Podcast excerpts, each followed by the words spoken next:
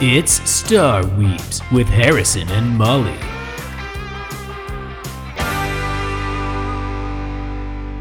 Welcome to Star Weebs. I have some fun Star Wars news I want to start off with at the top. I mean, we've already been talking about it for five minutes, but but I still I still want to uh I, wa- I want to get some stuff off my chest. Okay, all right? Mhm. Getting up on a soapbox. I have my little box of soap. I'm gonna put it down on the ground. truth. I'm gonna stand on it. I'm standing on my box of soap. Um, so there is a creator. I might have even sent you some videos by him on TikTok. There's a whole subgenre of Star Wars TikTok. It's a pretty awesome community. A lot of commentators out there. Like a lot of people uh, talk about you know Disney canon stuff. There are some people that focus only on like legend stuff, which happened in the books and the comics before Disney bought Star Wars. Um, and one of those creators, the latter ones, uh, was called Star Wars Dinks, and he was a little puppet. He was a cute little muppet that like Aw. someone like operated, and he would basically just uh, give some lore. Uh, like people would like ask him questions in the comments, and he would just like make videos uh, answering those questions. They'd be like, "Oh, how did this? You know, how do light red lightsabers work in in Canada? Are they synthetic or are they natural?" And he would be like, "Well." He started every video by saying, "Here's the thing." Then he would go into a little spiel and give the legends answer for something.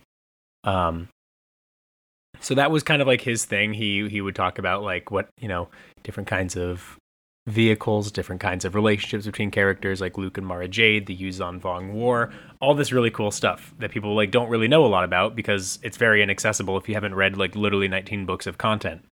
Um, but it just came out recently. Everyone thought this guy was really cool. That he was like inclusive. He's a little muppet. He's a little muppet on TikTok talking about Star Wars. Someone found the guy who operated the Muppet, like his personal social media Uh-oh, and found out that he's like crazy homophobic and like low key racist and has been making posts about like how Disney is pushing in his words he used this exactly the gay agenda in Marvel and in Star Wars and saying that it's ruining all their content. Um Where and is you know what? Like yeah. Eh, but you know what? Like the thing was like most people were like okay you know what? Like he made a lot of these comments back in like like er, you know between like early 2010s and then like 2017 right? Like these that's where a lot of these comments came from. And everyone was like you know it's been five years since he's made some of these like maybe we can give him the benefit of the doubt like we'll call him out on it but like you know if he's like oh i've grown as a person i'm not that person anymore like i had these views I had experiences that changed my perse- perspective. I did my research, whatever, and like I, I don't believe that anymore. Like, sure, I said it's on my Facebook wall, whatever, but no, he made an apology video as the puppet and doubled down on all of this shit, and like didn't actually apologize. He was like, "Oh, I still think they're promoting this agenda. I still think that like all this is happening, and now I'm being canceled for just speaking the truth."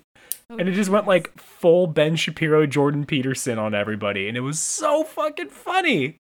And everyone, it just became a bit on Star Wars TikTok where everyone was like, "The fucking puppet is homophobic and racist." Like what? It's just such an insane universe that we live in. It's the darkest timeline. It's so bizarre. The It really Muppet is. is homophobic. That's rough, buddy. I'm sorry to hear that. It's okay. It's really okay. But everyone is kind of like, you know what? He started every video by saying, like, here's the thing, which just kind of has like a snarky little like undertone to it, right? I, I don't know what it is, but it just uh, it seems like a rude. It's giving me mansplaining. Yes. He all of his videos did seem very mansplaining, especially when you start them with here's the thing. I'm like, "Ooh, you do that in real life." I don't even know if you're doing it like he starts every video by saying that, and I'm like, "I don't think that's like a little quirky made up for a character." Yeah, and I think that's how you talk. him- yeah, I can imagine him saying it to like someone asking like a simple yes or no question, like, "Are you gonna go out for dinner tonight?" And he's like, "Well, here's the thing." So, Oh, the thing is, actually. and it's like, no, yes or no. I don't want to hear Just any more words no. from your mouth. I'm hungry. Oh, it's just such a saga, though. Like, it was so crazy because I followed this guy. I, I liked a lot of his videos, and he actually really taught me a lot about Star Wars. Stuff I've probably even regurgitated on this podcast, but like, he, oh my God, it's so crazy. It's just really, really weird. Um, But of course, there are a lot of you know, uh, uh, p- content creators out there for especially for Star Wars that are people of color that are um of the LGBTQ plus community, and they're great, and the community's still strong. And like every now and then, shit like this happens, and it's just funny. Everyone just laughs at it. It's just we're the Star Wars fandom is weirdly so close to like conservatives and just like the right side of the political spectrum that it's like it's just you know this stuff like this is bound to happen every now and then and it's just up to us mm-hmm. to call them out when it does and then support the creators that aren't like that Yeah. Like the biggest one my i think my favorite one is Ma- Macia windu i think is his name. He's awesome. I want to have him on this podcast and he'll probably never do it because he's way bigger than us but he'd be a great guest one day. Dream big. dream big. Shoot for the Um, moon and you'll land on a star. but yeah that's what's going on in the star wars community right now. Wow. it's fucking hilarious. Ain't that just There is is wo- there is oh uh, he's also since deleted his account i should say you can't find him Oh, anymore he's deleted his account and all of his videos he's gone like he's out That well, that's good because I was about to say like when stuff like this happens, it's like like you cancel people are like cancel culture blah blah blah. No one ever has actually been successfully canceled. no Um, we came And he to it he did it to Dawson, himself. but then he came back. And the only But then he- who no, was, like, Shane Dawson's- no shane dawson's gone he's still gone he got No, canceled back. again No, he's back. No he's not no he's way on YouTube and he's posting shit. I'm No. not following it, but he's back. oh that's awful i, I mean know. Tobuscus is doing like interviews with kyle rittenhouse I- so oh you my know god like and that's the thing like there there's like an audience for anything out there so like it's Oh, actually good to hear that he deleted his co- his content because i'm sure there would have been a subset of people who would have been like yeah i'm homophobic too and i like star wars you're preaching the gospel guy i'll keep supporting mean, you look man who's to say he's not going to do his own web series with gina carano's character from mandalorian now like who knows Who's to say? gina carano and a racist puppet god wow yeah Uh, it's but that it's that is good to hear. It's refreshing to see that he was actually able to be like shunned off of TikTok because there are plenty of content creators on like TikTok and YouTube and stuff that like did awful shit and were called out on that and kind of just like were continued to be pieces of shit and then were backed up like by certain subsets of their their fan base and like they're just continuing to make money even though they don't deserve it. Yeah, yeah, and I think, and look, there's not that's not to say he won't ever come back. Like he probably will, but I do think that like it does speak to the fact that that there's been a new precedent set that I think that Star Wars is becoming a lot more inclusive, and the fans are becoming a lot like they're they're really jumping on people who are being toxic and being Yeah. like uh antithetical to like everything Star Wars stands for, or, or may, maybe that's the case, or maybe they're just like polarizing even more and the communities are becoming such so different that it's really impossible for like any algorithm to pair them together. You know what I mean? That's true. But I also think that There's, like, people yeah, were just lied to by this guy. Like, he just- Wars. Yeah, like he just this guy seemed so positive and inclusive, and everyone thought that about him. And then when this happened, every like his whole following, like he got the wrong side. Basically, I think that's Yeah, mostly no, what like, happened. Is I he mean, maybe accumulated was- the wrong Star Wars fans? yeah, so he ended up on like woke woke Star Wars Yeah. TikTok, if you will. and because um they that side of TikTok likes to oust homophobes and, and bigots. Um yeah, he As they should. not able to to stay afloat as other creators might have because YouTube and other platforms are a lot less tailored than TikTok is. it's true. That's very true. Very very true. Um. Oh my god, it was so. There was like one guy who, when he first started getting big, the puppet, um, some guy like duetted his video. It was like, "You mean to tell me there's a puppet on here who's explaining Star Wars to people?" And like after he got canceled, he reduetted his own video, and it said like, "You mean to tell me there's some puppet on this app that's explaining Star Wars to people?" And he goes, "Not anymore." like that's so good. That's, That's so great. funny. How the Lots mighty have shit like that. fallen. Indeed. Um, but yeah, that's what's going on. I've also um, Wow. I told you I told you a little about this in person. Uh, been getting into a game called Star Wars Legion, have not played a game yet, but it's a miniature war building game for Star Wars. Army building game, not a war building game. You play war with armies that you build. And it's awesome. It's really cool. And you're going to have to come Mm. over and play a couple games whenever I get my army fully painted and built up. I'm about halfway Dude, done now, I think.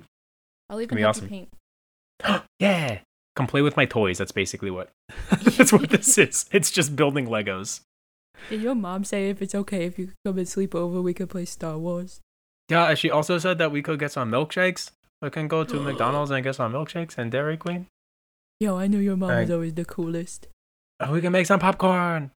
I'm not really a pro It's at it or anything. I'm not little- a professional just a mini painter, but oh my time, god, such a good, romp. such a good hobby. I know. I gotta get me a hands-on hobby. I hear those are good for your mental health. it's so nice, dude. I just like put on like a really dumb TV show in the background, like one I've seen a million times, and just paint. And I'm like, oh, and like three hours go by, and I'm like, holy shit, where'd the where'd the time go? I was having so much fun. yeah, and the great time is the, the good thing is like you feel a lot more rested, as like as opposed to like if you had just been watching the dumb TV show and doing nothing else. Because that's what I know. There Yeah. was like a there was like a hot second where I was painting. And, it, Yeah. and by painting, I mean I was doing a paint by numbers, and it was taking me a very long time. But I would do it while I was watching Critical Role, and then at the and it would be on like a Saturday. And at the end of the Saturday, I'm like, why do I feel so rejuvenated? It's like the way to hack your brain. What uh, if I was just watching Yeah. Critical Role? I wouldn't be feeling this way, but because I was also painting, I feel like a new person. I still have uh the Bob Ross painting that you gave me a while ago. That was a good painting. Oh God, you did a really good job on that. You, you said you like followed along to like a Bob Ross video. We still have it somewhere. I did it I'm at not sure where. a sip and pa- painted sip. Me and a couple of my friends were like, let's drink some wine and try to copy Bob Ross. And I was like, cool, I'm in. So I was half drunk when I painted that. So I'm glad you enjoy it so much. It's great. We had it hanging on our fridge for a while, um, but I'm, I'm not sure where we put it. We do still have it though. We definitely have it. I don't think it's hanging up right now, but it's like it's somewhere and it's safe and it's intact. I know that. Good. Good. Oh, speaking of wine though, um, I just got off a nine-hour shift. I'm pretty tired. Uh, I'm having a little glass of rosé, and I know that I peer pressured Molly. What are you What are you drinking, Molly?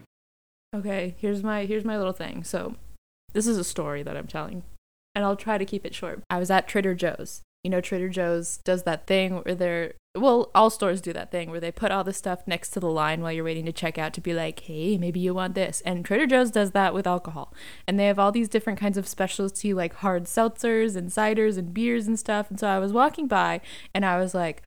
Ooh, maybe I should get myself like a four pack or a six pack. That'd be cute. Um, but then I was like, wait, that's expensive.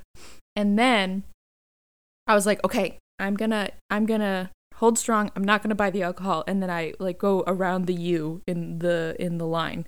And then on the other side, they put like regular seltzer, just like bubbly water. But they also I like looked over and they had the like flavored San Pellegrino that's kind of like soda. Um, and I was like, okay, brain blast. I could buy those. It's not as expensive as alcohol. And then I just have like a fully stocked beer cart because my parents like to buy an excess of alcohol and then just like give it to me to have and I never drink it.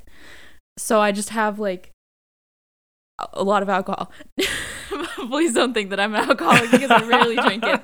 I know, I know how that sounds, but anyway. So I was like, I can get this, and then I can make myself like a cute little like mixed drink, kind of like bubbly drink thing. So like just open up one of the little sodas, drink a little bit out of it, and then fill it up with liquor. Insert liquor here. So I I made myself a little bit one of little one of those guys. So it's a Ooh, an- a blood orange soda with some white rum in it for fun. Dude! Oh my god, that sounds great. That was see, that was my danger at the, at the beginning of COVID. I bought some uh, Lacroix, and I I had like lime flavored Lacroix, and I put gin in it, and so it kind of tasted like a gin and tonic a little bit. Mm. But I would use like a lot of the Lacroix because I'm like, oh, I want to water it down a little bit, you know, and like I don't really want to taste the alcohol. I mostly just want to like drink and not think about it. Big mistake. that goes really fast. yeah, when you can't taste the alcohol, that's the danger. That's when it gets dangerous. It doesn't matter how watered down it is. If you're just drinking it that fast because you can't taste it, it's still a lot of alcohol. You're like, I'm in danger. I don't know if there's any more news. Um, my only anime related thing that I've been doing recently is coming off of our episode on Attack on Titan, episode 24, Ooh. Star Weebs. Everyone go back and re- listen to it. Yeah, go check great. that one out. It's a great one. Um, It's actually one of my favorite episodes we've done. Ooh. Um, I decided to continue watching it. So I've Without me, come on. Hey, it's fine. I was, I'm supposed to be the one who knows about it, and then you're supposed to be the one who's like watching it for the first time. This is true. This is true. So I'm I've made so we watched the first half of season one and I am now on the so the I as I continued watching it, I'm like, this is kind of weird in terms of like how it's released. So currently they're in the final season, but the final season has three parts that were released at separate times. So it's like a Stranger I'm- Things situation. Kind of. Um, I guess they were just like, it's gonna take us a while to animate this, guys. Just hang on. Um, So Here's a little part- bit. But it's also just really funny because like every opening, it's like it's the final season, and I'm like, it's not really. It's like the penultimate season, but whatever. Um, it's like the third to last season, actually. yeah. So, um, so far the first two parts of the final season have been released, and then the final part of the final season is supposed to come out next year, ish. Um, so That's a long second- time in between parts of a Well, well, season. well, well, so part one came out in 2021 and part two came out in 2022 so it's just like a year for each of them. Mm. um but i'm i am almost done with part two so i'm almost caught up to where the anime is. I'll probably end up reading the manga because i kind of just want to know what happens and not have to wait. Um yeah, yeah. i'm not Oh, I am saw- not gonna i'm not gonna spoil anything for you obviously. Um but this show this story takes so much out of you. It's like um the way that I described it is I was like I'm like sad watching this but not in a satisfying way. It's not cathartic. I'm kind of just like why? What's happening? Why are you doing this? Wait a minute. Who are you? What It- is this? so like like like I can I can assure you like any direction that you think this story is going into, you have no idea what happens at the end of it. and it's just like uh, it, and it's like stuff that gets like really complex where i'm like confused. And i'm just like wait so like this character was talking to this character when this happened? What? And it's like but uh, how does that work? Titan magic? What anyway um Titan it's just- magic. oh my god. it's like it's just it's just it's it's just it's It's just. it's- It just is I is. don't have the words. It I don't do have be the like words that. for it. It's just like the way that this story panned out. Because like I remember being a, a wee little teenager when I first watched this show, and I'm like, oh, like it'll probably e- like you know like they're talking about the ocean. That'll probably be where it ends. Blah blah blah. And it's just like, what?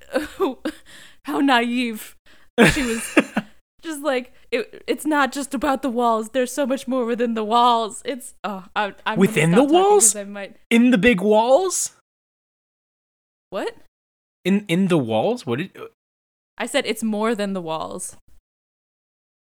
Oh, That's all I'll say. it's bigger than the walls. But wait. like people are just like, "Oh, what about the walls? What does that mean?" And I'm like, "I don't what care about the about walls? the walls. What about the walls? I don't walls? care though? about the walls anymore. I don't care about But them I- anymore."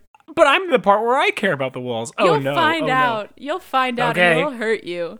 Oh jeez. Okay. Okay. I think I'm like I'm like mourning for what this show once was and the direction that it's taken is just like so dark and like and I'm starting to realize like I had an epiphany about like newer shows that are coming out.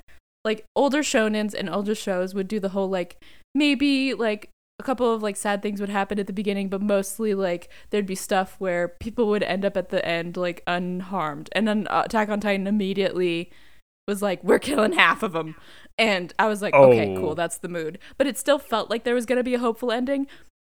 Where I am right now, it doesn't feel like there's gonna be a hopeful ending. Um, so like, I'm kind of rooting like, for the feel- Titans, honestly, at this point. oh my god, just I can tell you the things that happen. if I watch the show rooting for the Titans, am I gonna like it more?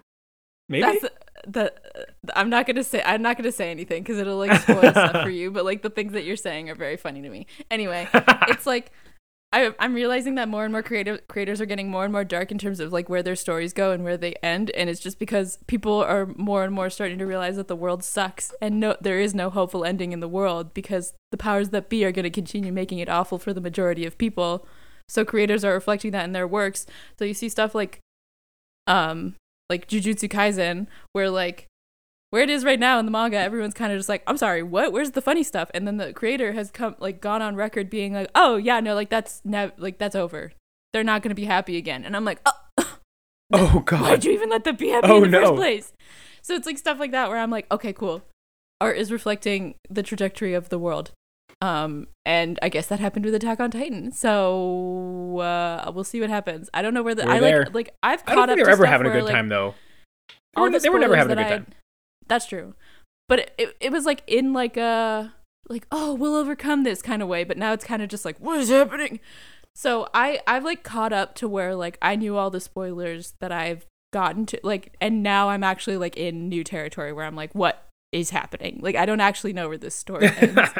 I don't know if anyone Yeah, ever told me yeah, like yeah. where it ends officially. So I'm kind of just like I just got to know. I just got to be sad and I got to know.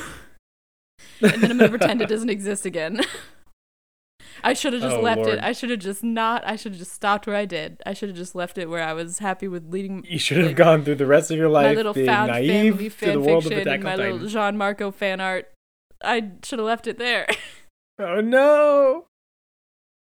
it's fine. I'm fine. I'll make it through this. And then I'll go back to Well- watching One Piece, which is a little happier. Yeah. Well, you know what? Good thing you also have not only One Piece, but also The Mandalorian to cheer you up and make you feel happy, right?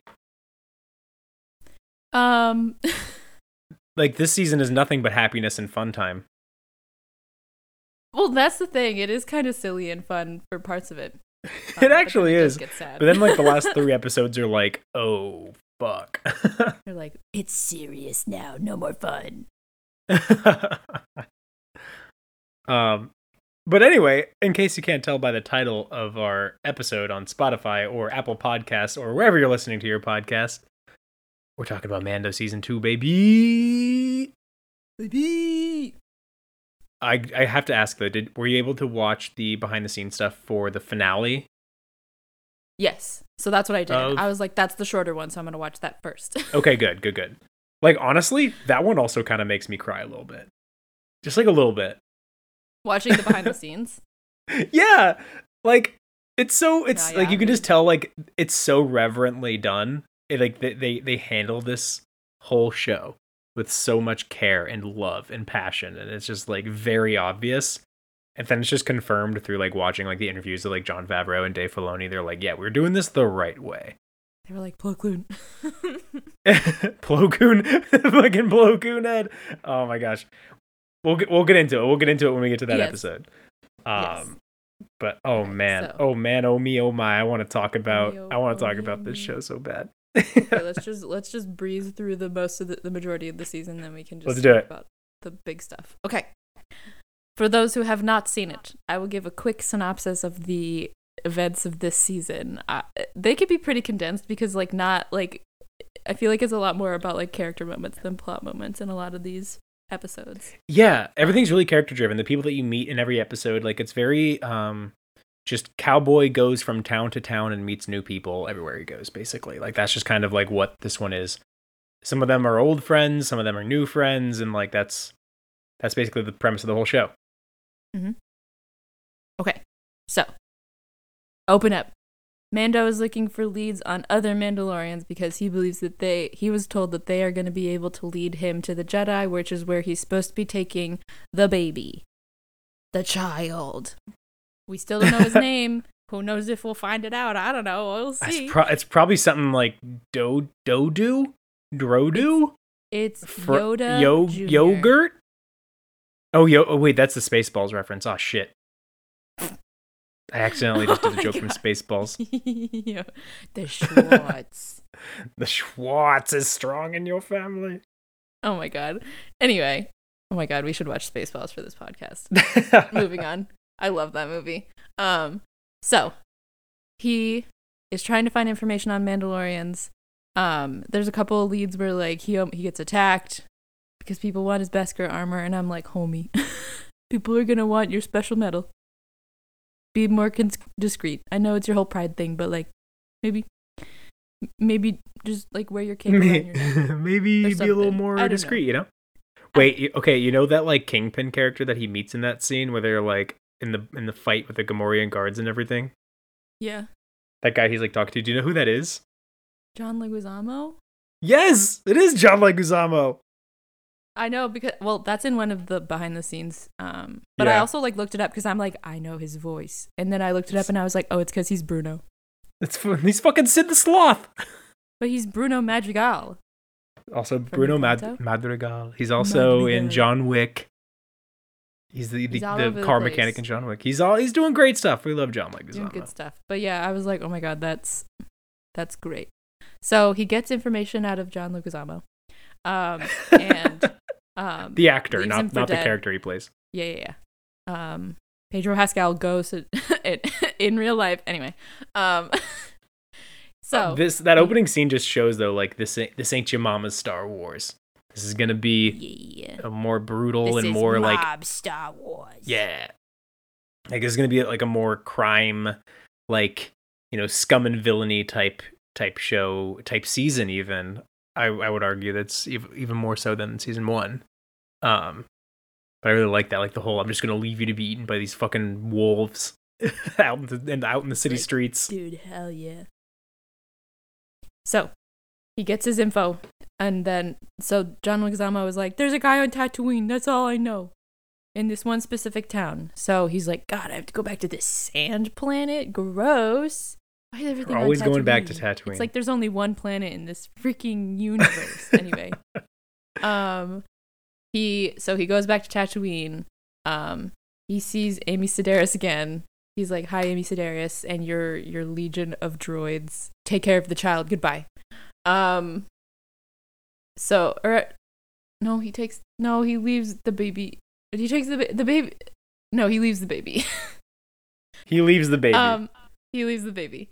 Um, and he goes to this town, which is like very like Western layout, like one main drag with only a couple of buildings along the main drag, and it's kind of just like everyone's like peeking out their windows at the new guy that's coming in. So he walks into this bar and he's like, "I'm looking for a Mandalorian," and the guy's like, "What's that?" And he's like, "Someone who looks like me."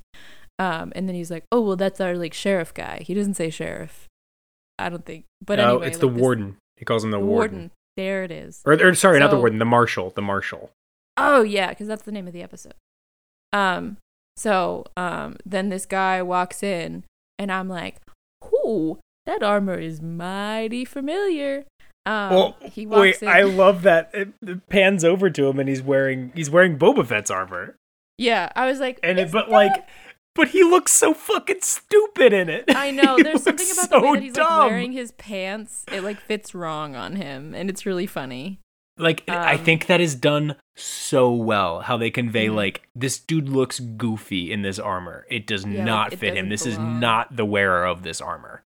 Mhm. Like this is an imposter. You can tell that immediately. Um. Anyway, he like automatically takes his helmet off, and then Mando is like, "Dude, what the hell? I thought you were like, what's going on?" He's like, "Oh yeah, no, I'm not a Mandalorian. Uh, I just got this from some Jawas. Uh, so yeah. Um, and he's not been to, using it. this should not essentially to- subtract from how fucking cool Cobb Vanth is as a character. I actually really love Cobb Vanth. He's awesome. He's not bad. Um, but yeah, he's basically been using the armor to keep this town safe from like outside harmful forces. Um, that, but all that's to say is that he's still dealing with a krayt dragon problem. Krayt Dragon. First time we see one in, in uh the in like can, new canon uh visual medium. It's really cool. I know, and that was a part of the behind the scenes episode where they were like, all we had to do, go off of was like a skeleton in the background in A New Hope, and we kind of just took Yep. it and ran with it, um, and made it like larger than life and have legs. so there's a krayt dragon problem that he's dealing with, and Mando is like, "Give me that." Okay, well you're not a Mandalorian, so give me the armor because you're not allowed to have it. You don't have a right to it because I'm all about the creed, and I want to take the armor because it's supposed to belong to a Mandalorian. And the guy is like, sorry, no can do. Um, and then Mando is like, okay, well, I'm going to take it off your cold, dead body. But then a Krayt Dragon rolls through town, and he's like, actually, I'll make you a deal. Uh, I'll give you the armor if you help me kill the krayt dragon. And Mando is like, oh, duh, fine. Um, they end up making a deal with some sand people, the Tusken Raiders. They're all like, hey, what's up? And he's all like, "Uh, uh, uh, uh, uh," you know, like Mando speaks. you know how he he does. speaks their language you know um and there's like some tension there because like the regular people from the town are like they've been like giving us shit for so long. We don't want to like team up with them. And it's like guys we have a common enemy. Just fucking suck it up. Um so they do end up working together. Um there's this whole elaborate plan that doesn't go a- as well as they wanted it to and it ends up with mando jumping into the mouth of a krayt dragon and exploding it from the inside out. Um but the whole sequence is very cool Well, and also like- like, building up of Freetown too, and being like, we're getting them to unite with the Sand People, like putting Yeah. putting aside this like decades long feud, and, and like the uh, cultural differences. Yeah, yeah, yeah. And like we're gonna work together. They're they're they're like loading up all the supplies together. I thought I thought it was just really nice to like this is we start seeing the sand people become uh humanized. We actually see them as more of a culture rather than just like a plot device. You know, Right. we they were a plot device in A New Hope, they were a plot device in episode two uh, of you know Attack of the Clones, and this is the first time we're like, oh no, they're actually being fleshed out somewhat. Um, that's pretty cool. Indeed.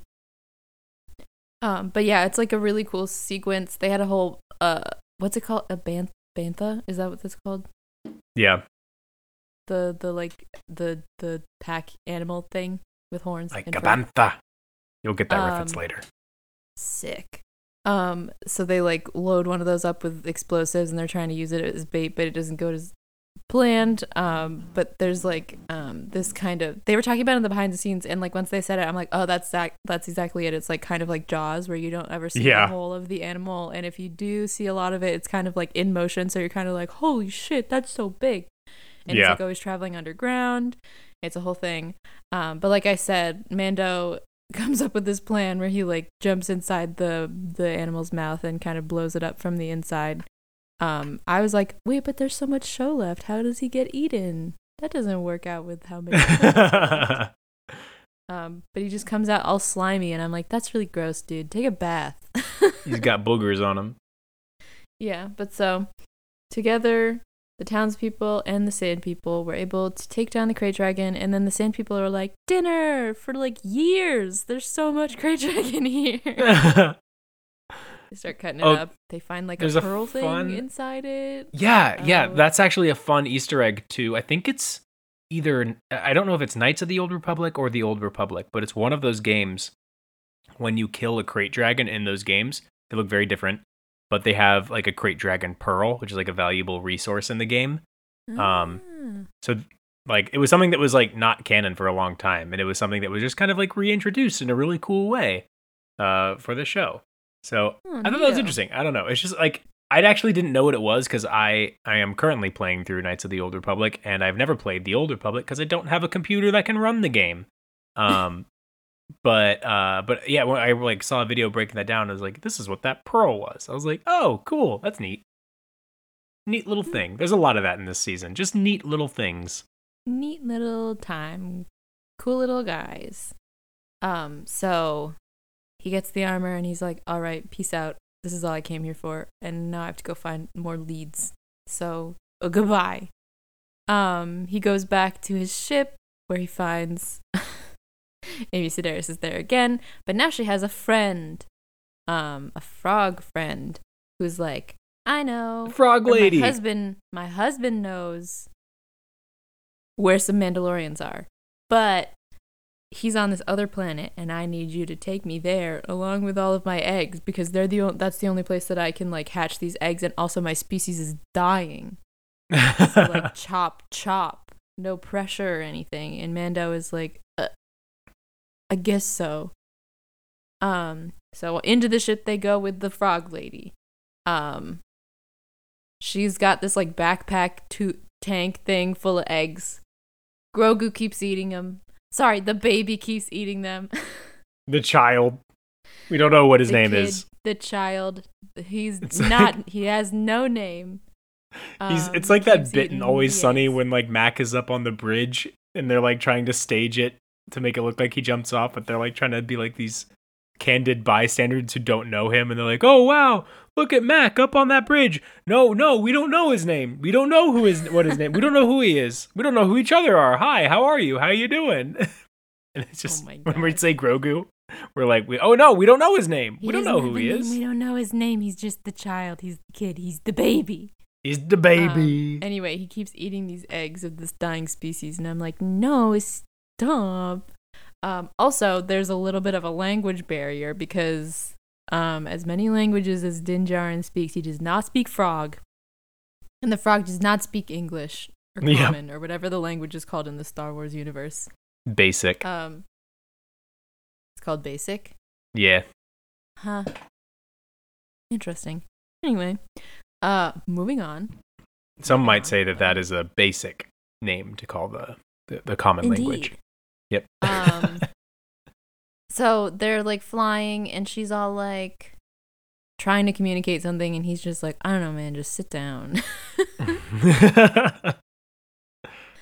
um, oh, and they can't do they can't go to light speed though. That's the that's the whole. Oh yes, that's That's so the if whole they go into conundrum. light speed, all of the eggs will die. So he's all like, "Dude, what the hell? How are we supposed to get there?" Um, so they're just kind of going at a normal speed, and they get pulled over. Pulled over. they just get I mean, yeah, by basically. two X-wings who are all like, "Hey, like you didn't have your signal thingy on, tech mumbo jumbo babble stuff you were Uh oh, and who's that guy that's in the. X-wing? Who is that? Who's that guy that's flying that X-wing? I'm sh- yeah, I'm just. Uh, I assume you're gonna tell me. Uh, who's that guy? It's Dave Filoni. What are you doing in here, Dave Filoni? Why are you being an Oh, I- X-wing? totally missed that. I just Uh, Dave totally Filoni's being an look at their X-wing. faces. I didn't, I didn't do that. it's Dave Filoni and the Um, guy from Kim's Convenience. Oh my god, love that for them. Um, so they get pulled over essentially, um, and Din is being super shady because he's a shady guy. Um, and the X-wings are like, huh, and then he kind of just flies off because he's like, I don't want to deal with this. He's driving away from a traffic stop. Um, they end up on this like glacier planet.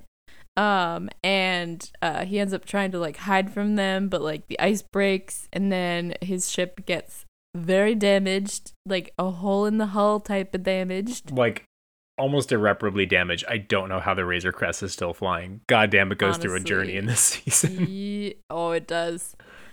Um, so he's all like, okay, well, we're kind of stuck here. We kind of just gotta like deal with it. It'll take me some time to like fix enough stuff so that like we can fly. At least the like cockpit is like sealable so we can go back into space. But like whatever. So the lady, like the frog lady, is like, guy, oh, like really urgently trying to tell him something. Eventually, she uses like an old body of a droid that he killed. That the one that he killed because it tried to kill the baby.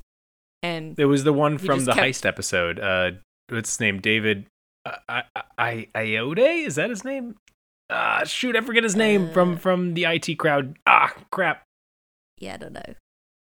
I know who you're talking Um, about, but I don't know his name. Yeah, yeah, it's him. Uh, the the, the old droid. We we met that droid in the past. Yes. Um, so she uses it to talk to him, and she's like, "Dude, it's urgent that we get like we deal with these eggs. Like, come on." And he's like, "Geez, all right, I'll fix the ship." Um, then she wanders off and finds like a hot springs type thing because she's like, "Me and my eggs need to be warm." And he's all like, "Lady, come on." And then Grogu is all like, "Sorry, the baby is like." ooh, lunch.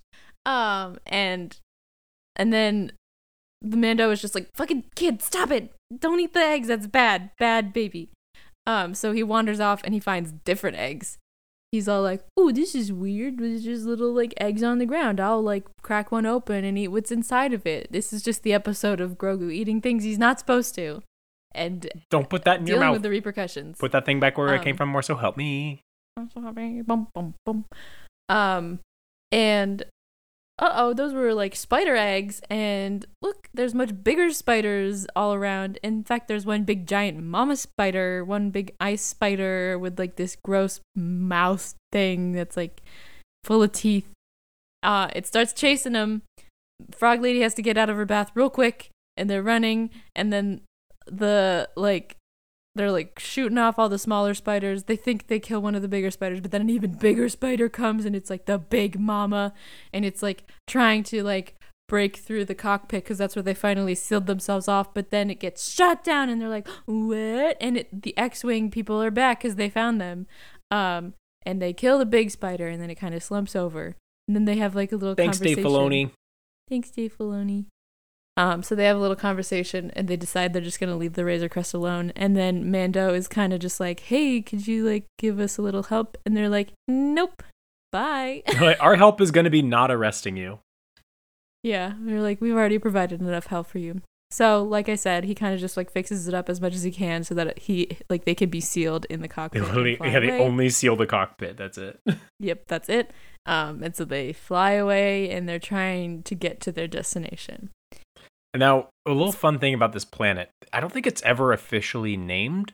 I could be wrong. I probably should have done some more research on this. Um, but around the time when this episode was airing, um, I, there were a lot of theories about what it was. Um, one, which is pretty cool, is uh, some people think it's the planet that Ahsoka crashed on at the end of Clone Wars, season seven like that Ah. icy planet. Um, and like this would be like the winter month basically when they crashed. Um, which I think that's a fun idea. I don't think it really adds that much. There's no real reason for it to be that planet. Um, but the planet I think it is, and a lot of other people think it is, is Ilum, which is a planet that's entirely covered in ice. It's actually a very sacred planet for the Jedi. I did a TikTok video on the planet of Ilum. Go check it out. Follow me on TikTok at very hairy wills. Uh, and like it's an ice planet. It has these like little hot spring areas, kind of like that the frog lady was sitting in. In Jedi Fallen Order, you visit Ilum, and there are some spider creatures there, kind of like what we see in this one. Um, but this planet has a deep connection to the Force. There are kyber crystals that form here. It's the it's the like the most concentrated area in the galaxy for kyber crystals. And uh, there are some ancient Jedi temples built there. And Starkiller Base in Episode Seven, The Force Awakens, is actually Ilum converted into a weapon by the First Order. And as we kind of see throughout this whole season, there's a lot of setup and a lot of hinting towards some of the stuff that the First Order does and Snoke does, and like really kind of building up the Imperial cult that is the First Order. Um, so I think that this planet that they landed on was Ilum, and if they were to land on probably any other part of this planet, they would be completely overrun with like Imperial sympathizers. um, But that's just me. That's just what I think. I think that's a very plausible theory. We didn't get any kyber crystals. We didn't get Grogu choosing a lightsaber or anything like that. I mean, the child. Uh, but yeah, good theory, good theory. but I think I think that that's a very likely theory. It- again, it's never been confirmed or denied, and it, it could be a completely new planet that we've never even seen before. But with the hot springs, with the spiders, I think it's likely that it's Ilum. Mm. I like it. I like the theory. Um. Okay, so they make it off of maybe Ilum, and they are able to get to Frog Lady's home planet, and she reunites with her frog husband, and it's very sweet. Um, and then the frog husband is like, "Oh yeah, like there's totally Mandalorians here. Just like go to this bar and talk to this guy." And Mando is like, "Great, bye." Um, and Grogu is like, "But I, well, I miss. I'm gonna miss my snacks." Um, He's like, "We'll get you snacks. We'll get you snacks." yeah, so he goes and gets food for Grogu. Baby. The baby. the baby. so they go to this little bu- pub pub tavern thing. Um, and he like talks to the like guy that's giving them food and he's like, Where can you like point me to the people who would know where the Mandalorians are? And he's like, Talk to that guy and the guy is like, Hey, what's up? Just like come out with me on my ship and then Mando is like, Alright, this seems fine. And I'm like, homie, Some might say it seems so- fishy. So mis- mistrusting. I feel like you're also so overly trusting when you should not be. So they're out on the water. Wait, that's so true. Like that's like He's like, So I don't trust you, but I'm gonna like- follow you into open water. there there are just compilations on YouTube called Din Djarin forgetting that he's in a Star Wars movie for eight straight minutes. it's like Love that he's just like, "What's a Jedi? Mandalorians take off their helmets. What?" And he's just like, "Din, Din, Din, you're in Star Wars. Okay, My buddy, my pal. get with it." Please remember the intellectual property with within which you exist. Anyway, Um, so he follows them out onto this boat, and they're like, they like open up this like hole in the middle of the boat, and there's open water below it. Um, and they're like, oh yeah, like it's time to feed, and then they just push him in the water. Oh no, they throw the baby in the water, and then he's all like, dude, what the hell? He closes And- his but little also, his but little the baby, he's baby in his Bjorn little thing. egg. So His egg. yeah, he's in his little egg. So they don't just throw the baby by himself. He's just in his egg. And then Din, obviously, he's like, dude, what the hell? And he jumps in. And then the guys are like, great, now we'll get his special metal. And I'm like, again, Din. The best my scar buddy, is my ours. pal, my guy. Just like wear a cloak. I know that the helmet is a little unavoidable, but maybe you could like paint it or something. I don't know. It's inviting so much conflict. The fact that you're, you know, you're covered in Beskar, and everyone's like, ooh. It's like walking around in like head to toe, like diamond chainmail. People are gonna be wanting your stuff. So, um, he's all. I'm like, things are looking rough. They like close this grate, and so he's like in the water, and he's like, what? What? And then someone swoops in on a jetpack. Who is that? It's Bo Katan. Fucking Bo-Katan. Wow. Played like, by Katee this." Sackhoff, who voices her in Clone Wars and Rebels. Spoilers, she's in Rebels. Ugh, whatever. I didn't didn't want to spoil that, but I kind of did. Rule them all. Um, No, I But, oh my God, that. They said so that. awesome. They said that in one of the behind the scenes. They're like, "Yeah, she voiced her in Clone Wars and Rebels," and I was like, "Okay, Yeah. cool." Yeah. I mean, I figured she'd be in Rebels because her and Ahsoka are like she's honestly relationship.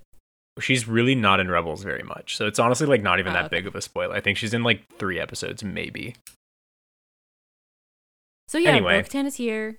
She she kills all the guys and helps save Din and the baby, and everything is fine. And he's all like, "What's up?" And they're all like, obviously he can be see that they're Mandalorians. They end up back at the same bar, and he's all like, "Yo, thanks for the information, guy." To the bartender guy.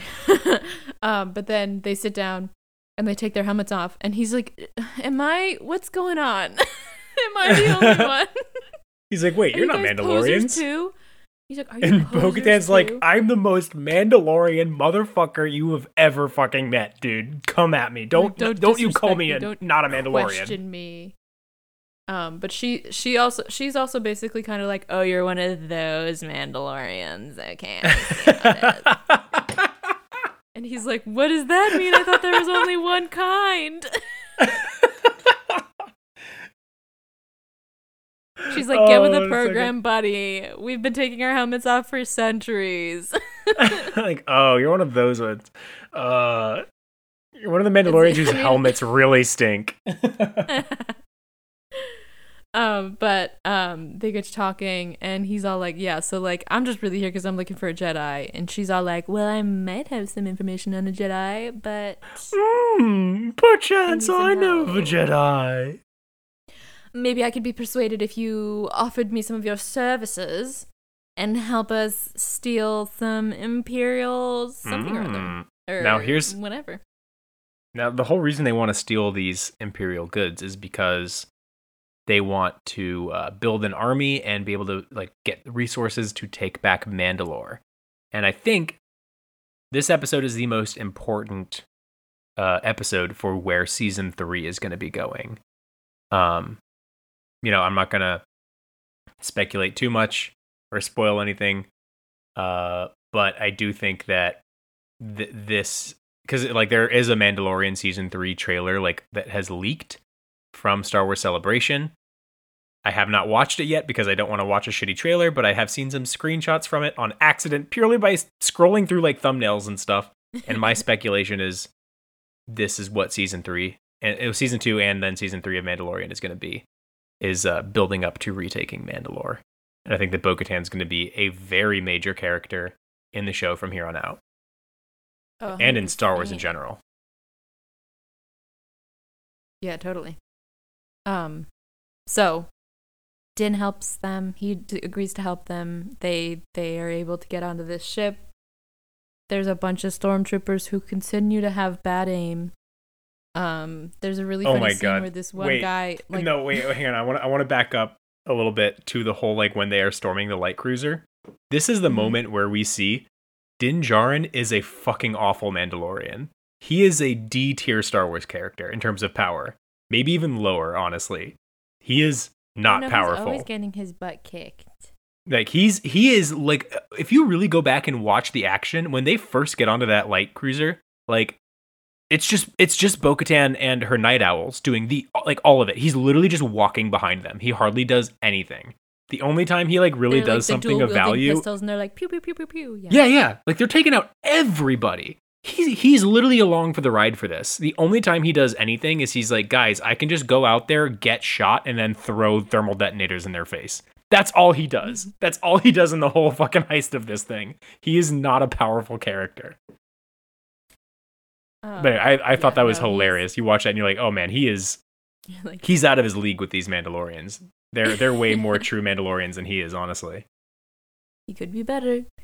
Yep. Um so they're storming. There's this whole funny thing where like the commander down where um the supplies are, I guess, is all like well, like let we're look try to kill him, and then like as all of his guys continue to get shot, he's like, "Uh, close the doors. they can't get through the doors. It's fine."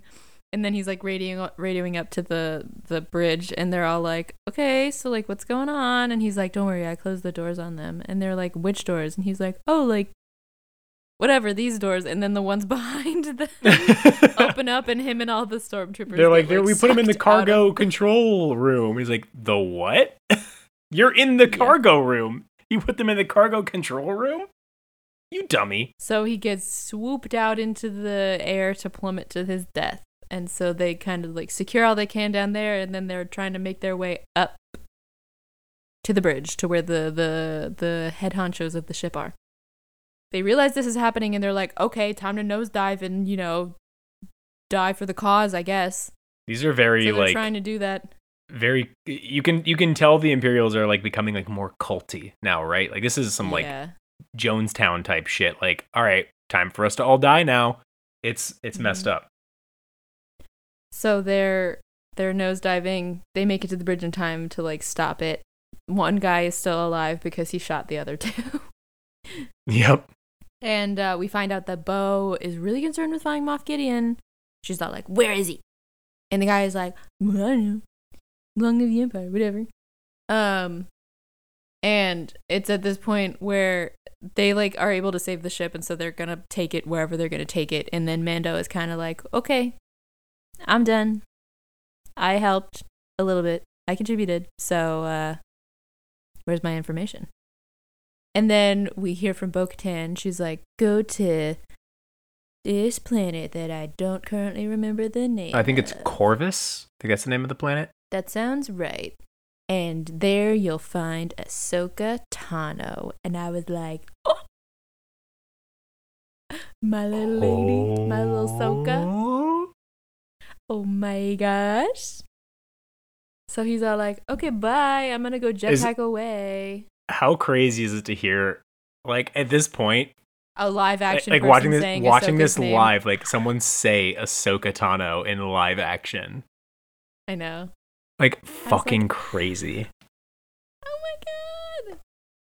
It's her. it's her So, we still have to wait a little bit. I, I, it was like Ahsoka Tano, and then she was not at all in the next episode, and I was like, I'm sorry. No, no, no. I'm very That's- that's right kind of the curse of Mandalorian. I was Mandalorian. promised Ahsoka.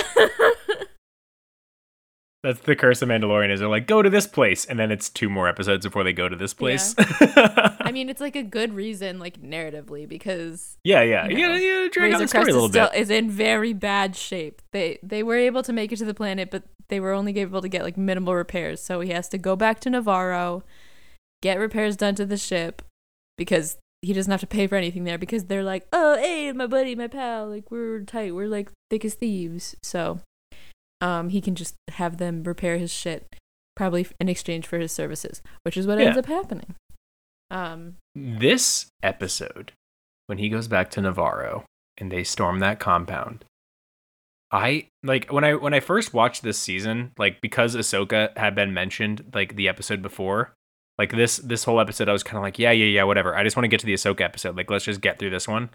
Like when I was watching it live right? But then upon my rewatch of it I finally got to like slow down and really digest like everything that was happening in this episode and I'm like oh damn this one, like, while I was like, the uh, last episode had the biggest implications for where the next season of Mandalorian is going to be going. This one has the biggest implications for where the whole of Star Wars is going.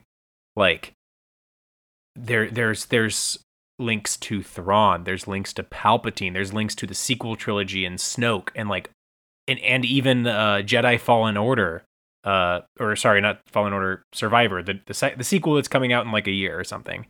Like, there are links to all of this stuff in this episode specifically, and it's so goddamn cool. It's awesome. Sorry, I just I had to put that out there at the, at the beginning. This is a good episode, and fanboy it's you can you can dismiss it and be like, yeah, whatever. But like, I didn't really realize how great this was until I rewatched season two, probably like couple months after it first aired. It's really really good. And it's funny you say that because that is actually how I viewed it. Like this is the one that I, the only note. Oh, that I good. This episode, Back to Nevarro. No, not like the first your first impression of it.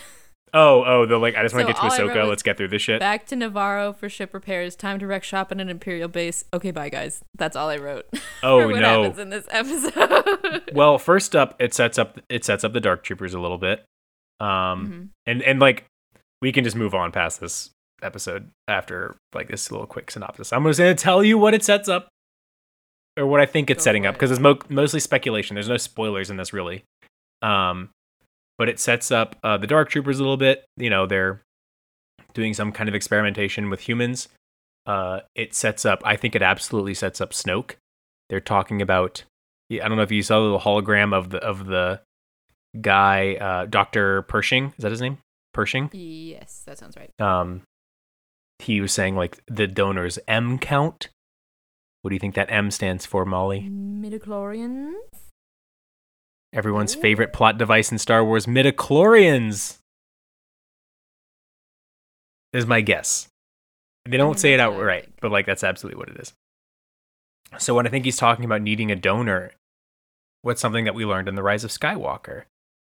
That basically Snoke and all of and Palpatine himself, they're all clones. Rey, Rey's dad was a clone. Palpatine's body was a cloned body that only his spirit and soul went into. Like it's not the original Palpatine body. Um, like basically Palpatine's doing this shit with genetics and you know crazy force experimentation. And Grogu is kind of the child is like the the foundation of that. One more episode, He's- we'll be able to. he's the cornerstone of that. And uh i think that that really set that up. Now we also see something in the jedi survivor trailer. Now jedi fallen order is the game that uh cal appears in and the sequel is going to be jedi survivor. There is a trailer out for the game that has someone floating in a bacta tank. Someone who's most likely a force sensitive being. Some people think and there's rumors out there and even a little bit more than rumors, kind of leaks, maybe leaks that it's Starkiller from the Force Unleashed games finally being recanonized into the new canon. Uh, and again, if if the child's blood were to somehow be a part of that, that would actually make a lot of sense if it were to come from these experiments and to come from these things that they were messing around with. Um. So yeah, we're we're kind of getting some more backstory for the sequel trilogy, getting some stuff for the games, getting some stuff for this show in general. But I also think a big part of the original Thrawn trilogy had to do with bringing Palpatine back too. So if you're talking Palpatine, you have to be talking Thrawn at this time too. Like when that leads into the Ahsoka show, this season, this episode has so much implication for the larger Star mm-hmm. Wars universe. Like this is a very slept on episode, I feel like. And like when you rewatch it, you like you can get really excited about the stuff that's to come. So anyway, Yeah, pro- it's just that's it. None of that's a lot of- placed. it's not super spoilery in any way. It's just a lot of speculation that can happen, but like they have just set up a lot of really cool directions that they can go with this.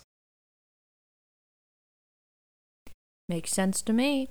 But anyway, that's that that you're saying episode, I guess. I am remembering what happened in the episode, and I'm like, okay, yeah, I understand that. Okay. So yes, he helps. Oh, also, also the his- child throws up in this episode, and that's really cool. That's really funny. Baby throw up. um, this episode was also directed by Carl Weathers because he was also in it, and I thought that was kind of cute. we love Carl Weathers. And baby, you got a stew going. the, the the reason that I was so stoked to watch The Mandalorian season two. Um, What, Carl Weathers? gal. Oh, it's your gal. No, s- I only watch it. Wait, have you seen Arrested Development? Please tell me you've seen Arrested Development. No, I haven't. I've seen. Oh like, my God. The TV. Show. There's a whole arc where one of the characters like gets uh, gets acting lessons from the real Carl Weathers, and Oh like all of his acting lessons aren't actually acting lessons. He's just giving him like advice on like how to make like stews and stuff like that. And he ends like every conversation with, "And baby, you got a stew going." Oh my god. so that's that's why I said that. But anyway, Love I've had I've had too much wine right now. I'm I, I apologize. see. I've had too much wine for this. I'm a little Um, silly. A little- just a little silly, a little goofy. Um, so the next episode, chapter thirteen, The Jedi, written and directed by Dave Filoni, because who else would write Ahsoka? Who the fuck um, else? He's the authority. He knows. Anyway, well, we're ready. We're going to this planet. It's called the temp. It's called. It is called Corvus. That's the planet. Yeah. It's giving very much Japan vibes. Uh, that's kind of the that's kind of the vibe of the place. This is a very samurai episode. Yes. We open up. There's people on a wall. And they're all like, What's going on? And there's a Jedi killing a bunch of people. And they're all like, What's going on? Um, and then who walks out of the mist? It's Ahsoka! Oh my god! Oh my god, it's Rosario Dawson! Oh my god! Wow! So she's all like, You know what I want. And she's talking to the magistrate, who's like standing on the wall too. And then the magistrate is like, I'll kill a bunch of people if you keep doing this. And Ahsoka is like, You know what I want. I'll come back in 24 hours for it. And if you don't, uh, bad things will happen. Okay, bye. I also love the like the end of season seven of Clone Wars, and she's like, "I can't kill these people. They're my friends. I don't want to kill anyone." And in this season, she's just cutting down people left like, and right, like no mercy. So, cut to a different time. Mando comes in, he lands. Um, he's like, uh, stay here, baby. Oh, no, no. He puts the baby in his bag and he's kind of just like hiding him. And so he like walks up to the gate and he's like, hey, um, can I come in? And they're like, I guess. Um, does he mention that he's looking for a Jedi? No, he just says he's a part of the guild, and he's th- he's just like looking for someone. I I, I don't know if he says he's looking for Ahsoka.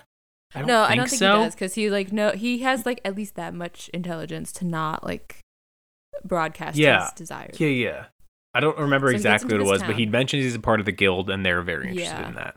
Oh yeah, they're like ooh because they know that their magistrate um wants help dealing with Ahsoka, so they're like maybe he can do that. So they let him in, and then they're like go tell the magistrate that he's here because he could be of help to us. So he walks in, and the streets are deserted, and he sees like this one guy who's like talking in hushed tones to his children, and he goes over and he's like. Or no, first he goes to like a shopkeep and he's like, "Hello, shopkeep," and the shopkeep is like, just like turns away and like won't engage with him. And then he goes to try to talk to this this guy, and he's like, "Please don't try to talk to us." Like, uh, it's pretty dystopian out here. Uh, and so like Mando is kind of like, "What the heck is up with this town? I thought people are usually friendlier in places." And it's at this point that another guard shows up, and he's like, "The magistrate wants to see you." And he's just like, "Okay." So Okie doke. on the way to the magistrate's house, there are these little, I guess they're like crucifixion type setups. Um, but instead of them being on the cross, they're like in this like cylinder of electricity that'll zap them every once in a while, and they're just kind of sitting there being tortured. Uh, so that's super fun. Um, and they're kind of, I think one of them like is like, "Help us," and he's kind of just like, uh, "I'm gonna continue walking." like, Um, no, sorry. Try to find Sorry. Jedi. Wish I I could, but I bigger fish can't. Oh, I'm sorry. I'm sorry. Yeah. So he walks into the magistrate's house, which is great. I would love to live there. There's this cool little like walkway over a pond, and I'm like, ooh, it's so aesthetic. I love it. Oh, it's so And the samurai. magistrate is just like, I have a bit of a pest problem. I have a Jedi who's like bothering me. Um, I'd like your help killing her because like Mandalorians and Jedi are supposed to be like butting heads, and I can make it worth your while. And then she just like whips out the spear, and she's like, "This is made of pure Beskar, so like, you want it?" Um, and yes, I do. He's I really like, do want that. technically, like, it rightfully belongs to the Mandalorian, so I should just like take it from you without an exchange.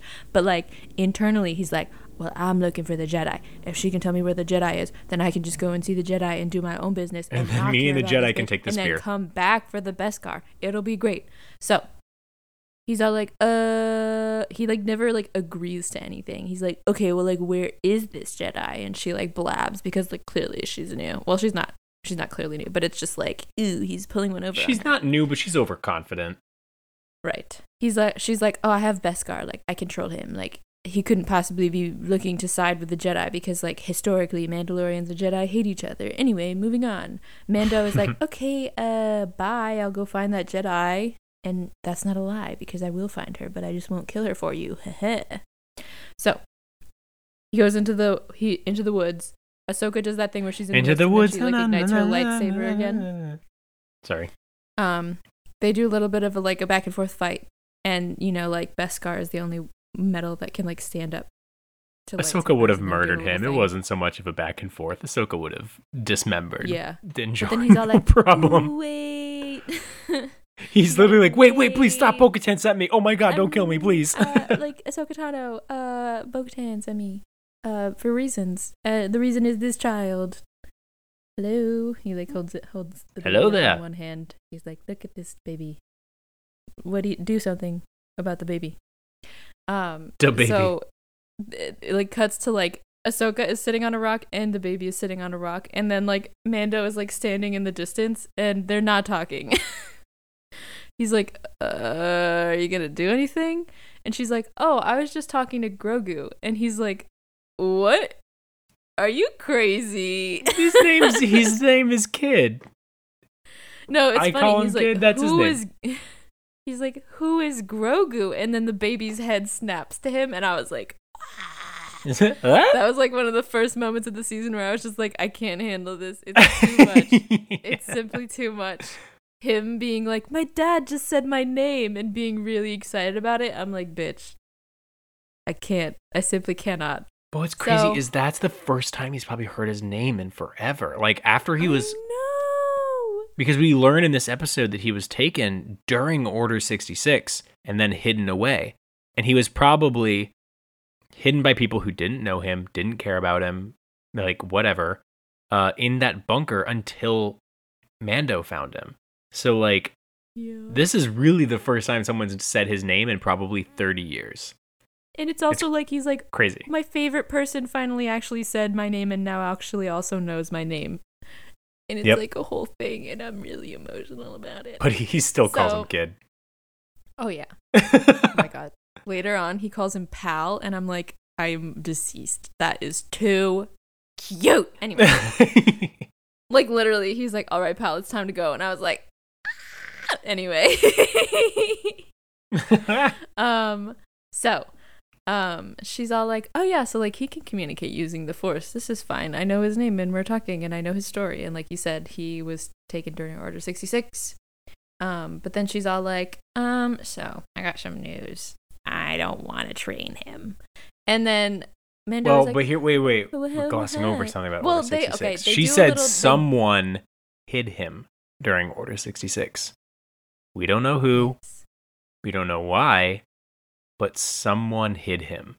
And they obviously use that term very vaguely, but I think I have a couple of theories as to who it is.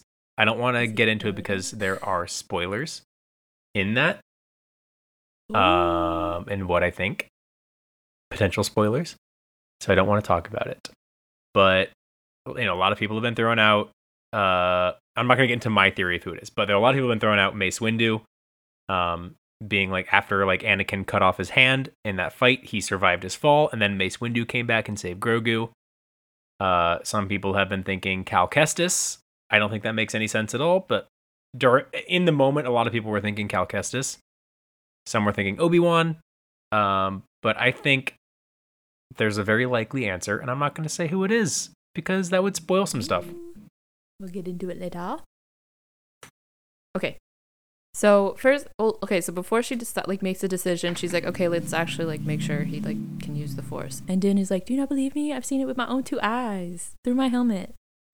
Um, and uh, she like floats a rock to the baby to Grogu, and um, she's like, okay, can I have it back? And he's like, no, I'm holding onto this He rock throws- now Throws it on the ground. this is my rock and I'm I don't want it anymore and I'm not going to use the force. And then she's like, "Okay, that's not working."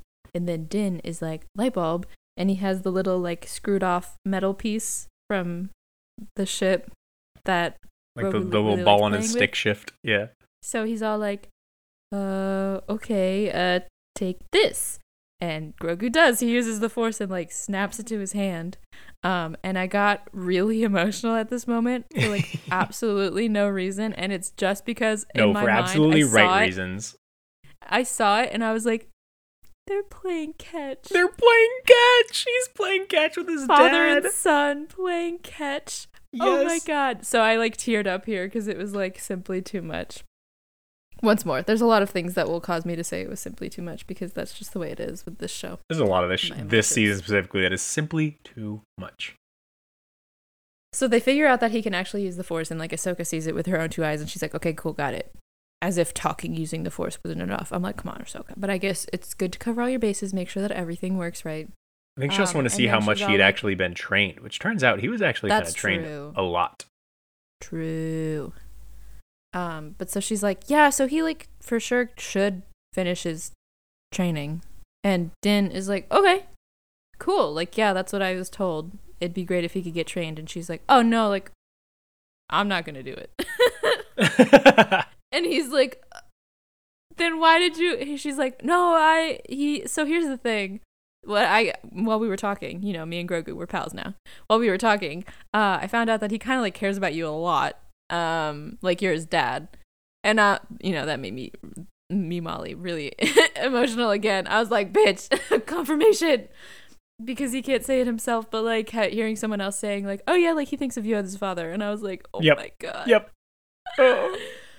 Um, and she was like, Yeah, and I've seen quite literally firsthand how poorly that can go when a Jedi is trained with attachments. And I was like, Now I'm crying for different reasons. Because now you just like flashback to Clone Wars, all of it. Uh oh. Uh oh.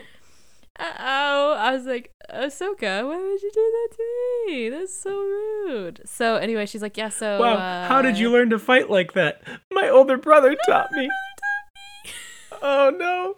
Here come the waterworks. anyway, she's like, yeah, so sorry. I also have like a mission that I'm on. Like, I have bigger things to deal with than this child, both physically and metaphorically. Um, she's like, but like, can you like help me deal with this town? And he's like, oh, fucking, I guess. And she's like, here's the good news. There's this little ancient temple thing on this other planet. You can go and take him to like pray there. And maybe he can call out to another Jedi who would be willing to train him. Not me though. But I need your help. But I'm not going to train your kid. I'm not I'm not training your kid. I'm not doing it. so they take down the magistrate. They get the Beskar. Um, they free the people Ahsoka who asks a very important question to the magistrate before they take she takes her down though. Yes. She's all like, "Where is Grand Admiral Thrawn?" And I'm like, "That sounds familiar." And I googled it, and I was like, "Oh yeah, that guy." Oh, we didn't see any spoilers for Rebels, did you? No, I didn't. Be I, careful I what you didn't Google. read- I know. I didn't read deeply. I just, I like, I did that thing where I'm like, I'm just typing it and I'm not looking at what cups like auto suggests on Google, and then I'm hitting enter. Yeah, yeah. And then just to see a picture, and then I close out the window. I'm Good, smart. I good, know my good, good. shit.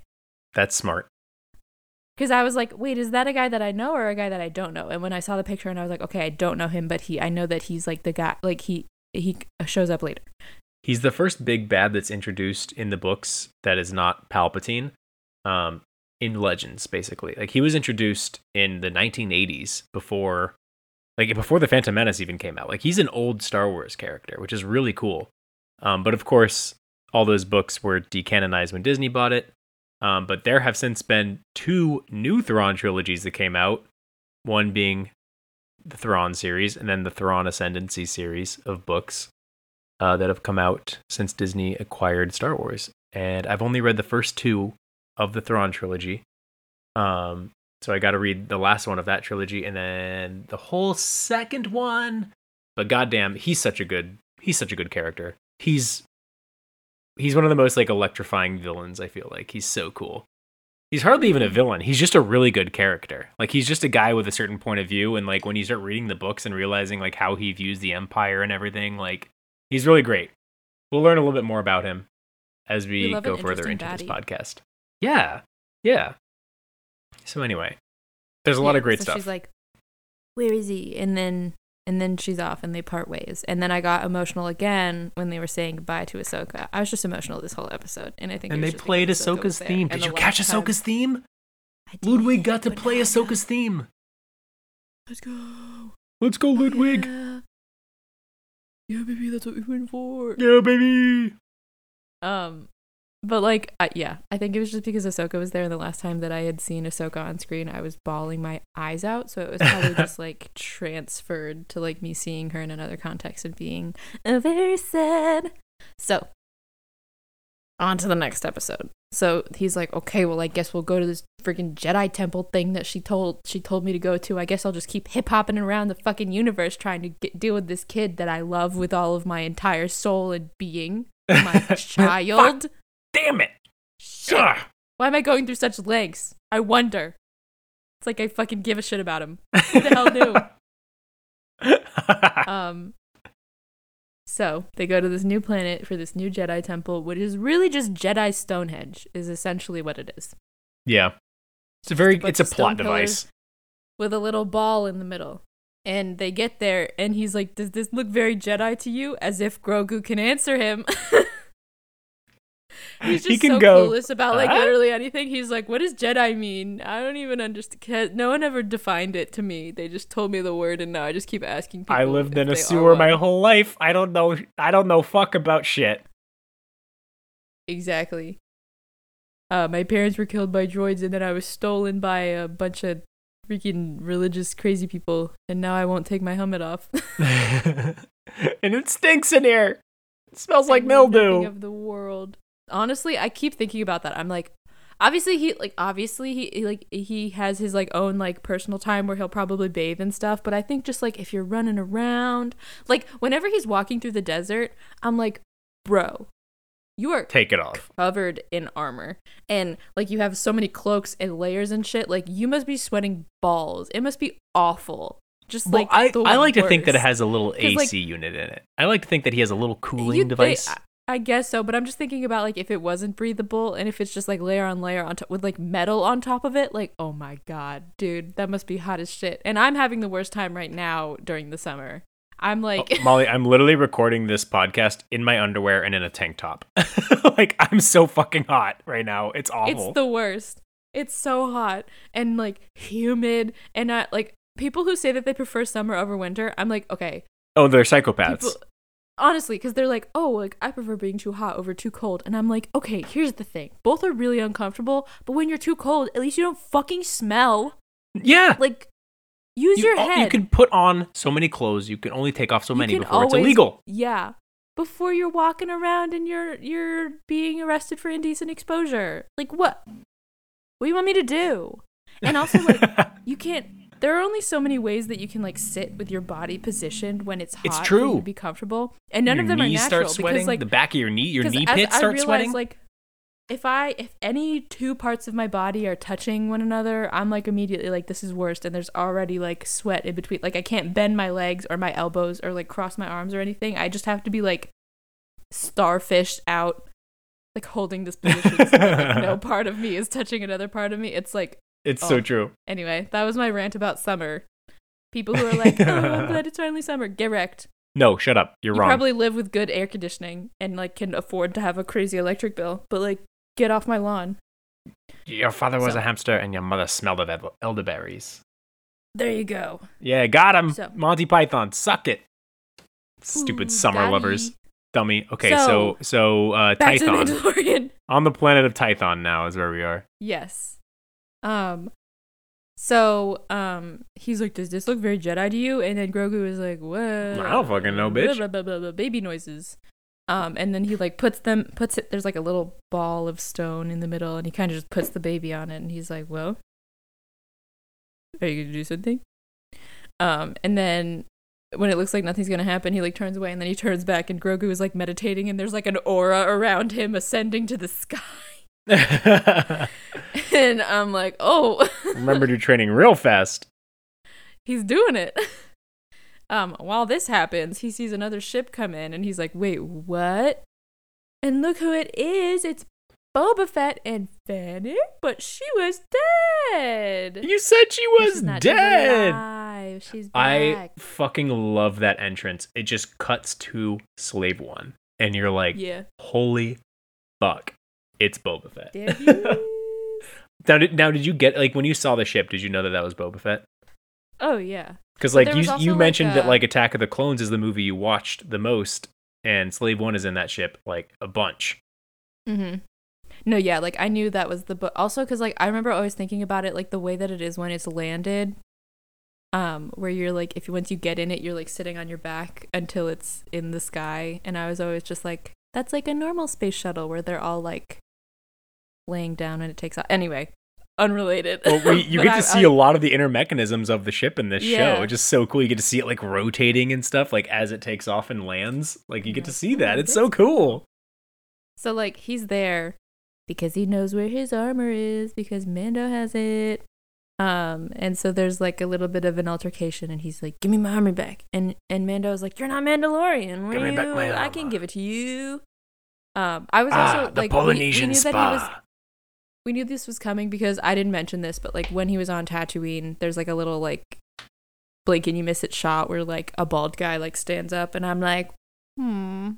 Well, he turns around. It, he turns around and you see that it's Temuera. Right. And I'm like, "Oh, I But was like, I that- was under the Is thinking that Boba or that. another clone? I was under the impression that when I, I saw that shot and I saw Temuera there, I thought that's it. That's all we're getting of Boba Fett in this show. And I thought it Mm. was he saw that the that Mando was taking his armor and he was okay with that. And he's like, I've started a new life doing fuck all out in the desert. Like I'm a farmer now. I live with the Tusken Raiders, whatever. And like I, you know, like that's a life that I no longer live. I'm happy that someone has my armor that's going to make good use of it. So, in the weeks leading up to this show, I was like, we're never going to see Boba Fett again. And I'm and I'm okay with that. And I was like, and I, I think that that kind of would have been an interesting end for the character, just knowing that he survives and he's living a peaceful life on Tatooine. And then this episode happened. I was like, oh no, he's, like, not. Back I want my armor. I want my armor. My father's armor.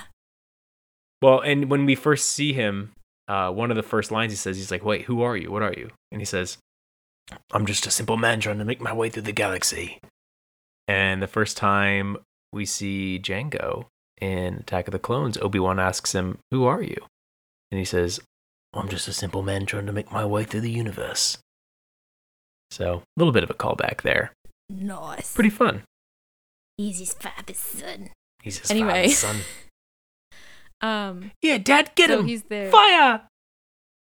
Sorry. He's like, I'm sorry. I have to do a Daniel Logan. I have to armor throw back. Daniel Logan in there. okay.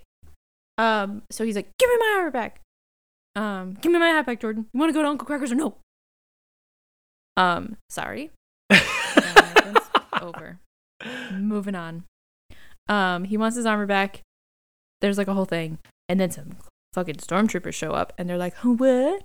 So then they like end up on the same side because the they're like attacking everyone. So it's like a whole thing, and then And we also see like, that Boba Fett's actually a man of honor in this, where he's like, "No, I'm gonna make sure I gave you my word. The kid would be safe till I got my armor back, and until the kid's safe, you don't have my word. Like my word is not fulfilled." So they agree to to work together. Um, so Mando goes back and he's like, "Okay, go go, it's time to go." And um, he tried like this is another instance where I'm like, "Bro, do you have a single brain cell at all?" Because like he tries three separate times to like grab Grogu out of his like meditation circle. He doesn't know he's in a Star Wars show. thrown back every single time. I'm like, why did you think that this time was going to be different? Huh? Isn't the definition of insanity doing the same thing over and over again and expecting different results, sir? So, um, they're trying to get to Grogu and they can't. So more stormtroopers keep on showing up. So he's like, okay, well, I guess I gotta help, cause like Fennec and Boba are like dealing with shit. So he's doing that, and like while this is all happening, Grogu finally finishes his his meditation, and he's all like, "Oh wow, that really took a lot out of me. I'm tuckered out." Um, so that's all happening, um, and like they think that they've dealt with all of the uh, stormtroopers, I think, uh, and then uh, the the the previously foreshadowed droid dark troopers that Moff Gideon has been developing come down and they grab Grogu. Oh no, they got the baby. They're taking the baby away. What's happening? Um, so they're taking him away, and then uh, like you said, Dubstep Boba is like, "I intensifies. yeah, Boba is like, I promised I'd get the, I'd keep the child safe. So like we gotta like keep doing it. Um, well, and Boba also gets his armor back at, like halfway through the fight and just That's true. wrecks. Yeah, no, like, when fucking Mando- shop, dude. Oh my god. when That- Mando is uh distracted, he just like slips into the ship and he comes out and he's like, I'm wearing it now. Well, but that shot too, like what we were talking about earlier with Cobb Vanth, where he was like he looked awkward and scrawny and he didn't fill out the armor. Like when you see Temuera with the armor on, you're like, oh shit, this is the wearer of this armor. This guy is about to wreck some dudes. And oh my favorite thing god, he does. Too, though, is that he uses the little back rocket thing, like where he like leans, like he like takes aim and he leans forward and the rocket shoots from his back. But like, I feel like there was only one, and we saw the other guy use it twice. And I'm like, who's reloading this? Where are you getting these specific rockets that you can attach specifically to Boba Fett's armor? How do you just well, he I think he he gets around? another one later. Like you see it later, and he like has like, another "Where are you rocket, and it's different. Like it looks different than the normal armor does. It's awesome. Yeah. I think that this is one of the best entrances. Like, I mean, obviously, spoilers. Luke is in this later. We talked about this already in the episode. Um, Mhm. but like going back and rewatching, like I kind of get, I, I get like equal amounts of goosebumps in this scene too. Maybe that's because Boba Fett is like probably one of my favorite characters in Star Wars. Um, yeah. if not my favorite. But like I- don't know. I was just like I, I, Boba Fett had never done anything cool on screen ever, ever. And all he does is sit there and look cool next to Darth Vader in Episode Five, and then in Episode Six he flies into a hole, and like that's it. That's all he does in live action. So finally seeing him being able to kick some ass was awesome. It was such a it was such a relief. It was a check mark off the bucket list. I had wanted it for so long. Yeah, dude. So, the Grogu gets taken away, um, and they can't stop it. And then also, Razor Crest gets blowed up. so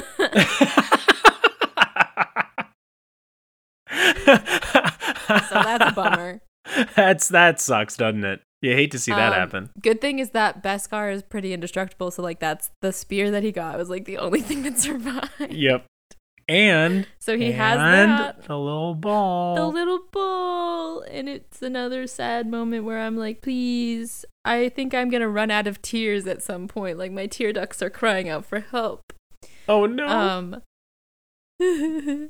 so like you said boba is like i'll help you and fennec is like well i mean i guess i go wherever he goes so i guess i'll help you too or something and so they decide they're gonna go and enlist the help of cara dune who is going to enlist the helps of, of Max Mayfeld, who was from the heist episode in the previous season. So they got to break him out of jail and use him to their advantage to get information on where Moff Gideon is so they can go and save the baby.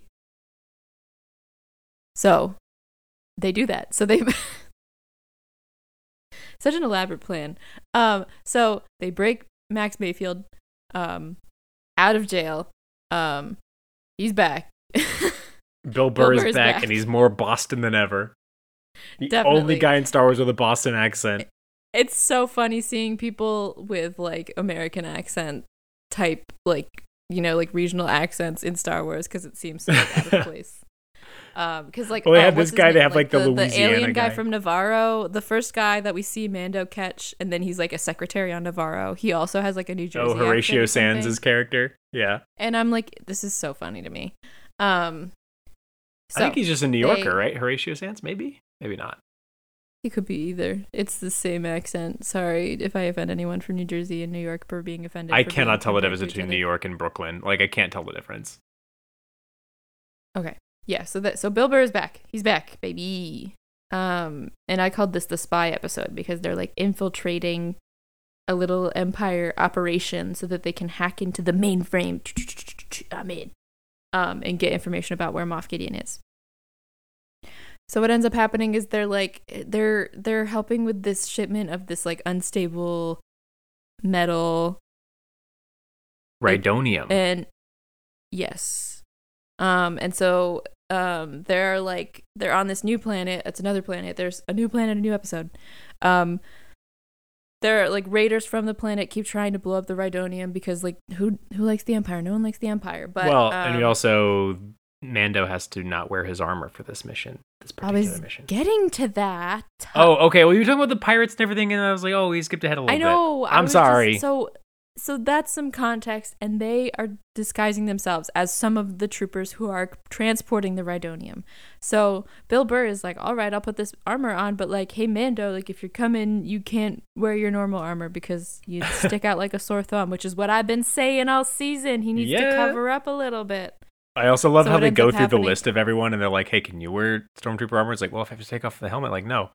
And they're like go to Boba Fett, and they're like, "What about you?" And he's like, "Let's just say they might recognize my face." And it's like, yeah, he is the most recognizable face in the entire fucking galaxy. Like he's literally been all over the galaxy.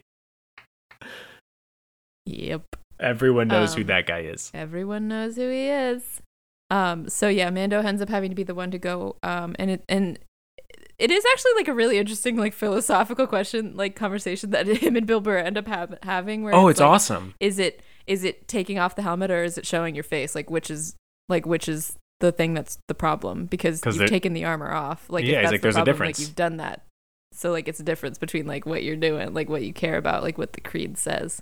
I feel like Um, this is one really of the get first. answered. It's kind of like an open-ended question, but this is this is also one of the first uh episode like or, or not not first like all of Star Wars is like philosophical, but I feel like this is one of the most like just kind of on the nose, just like applicable to a lot of real world situations where he's talking about like being invaders on their land and stuff like that. I just think that this is like one of the most interesting conversations that two characters have in Star Wars.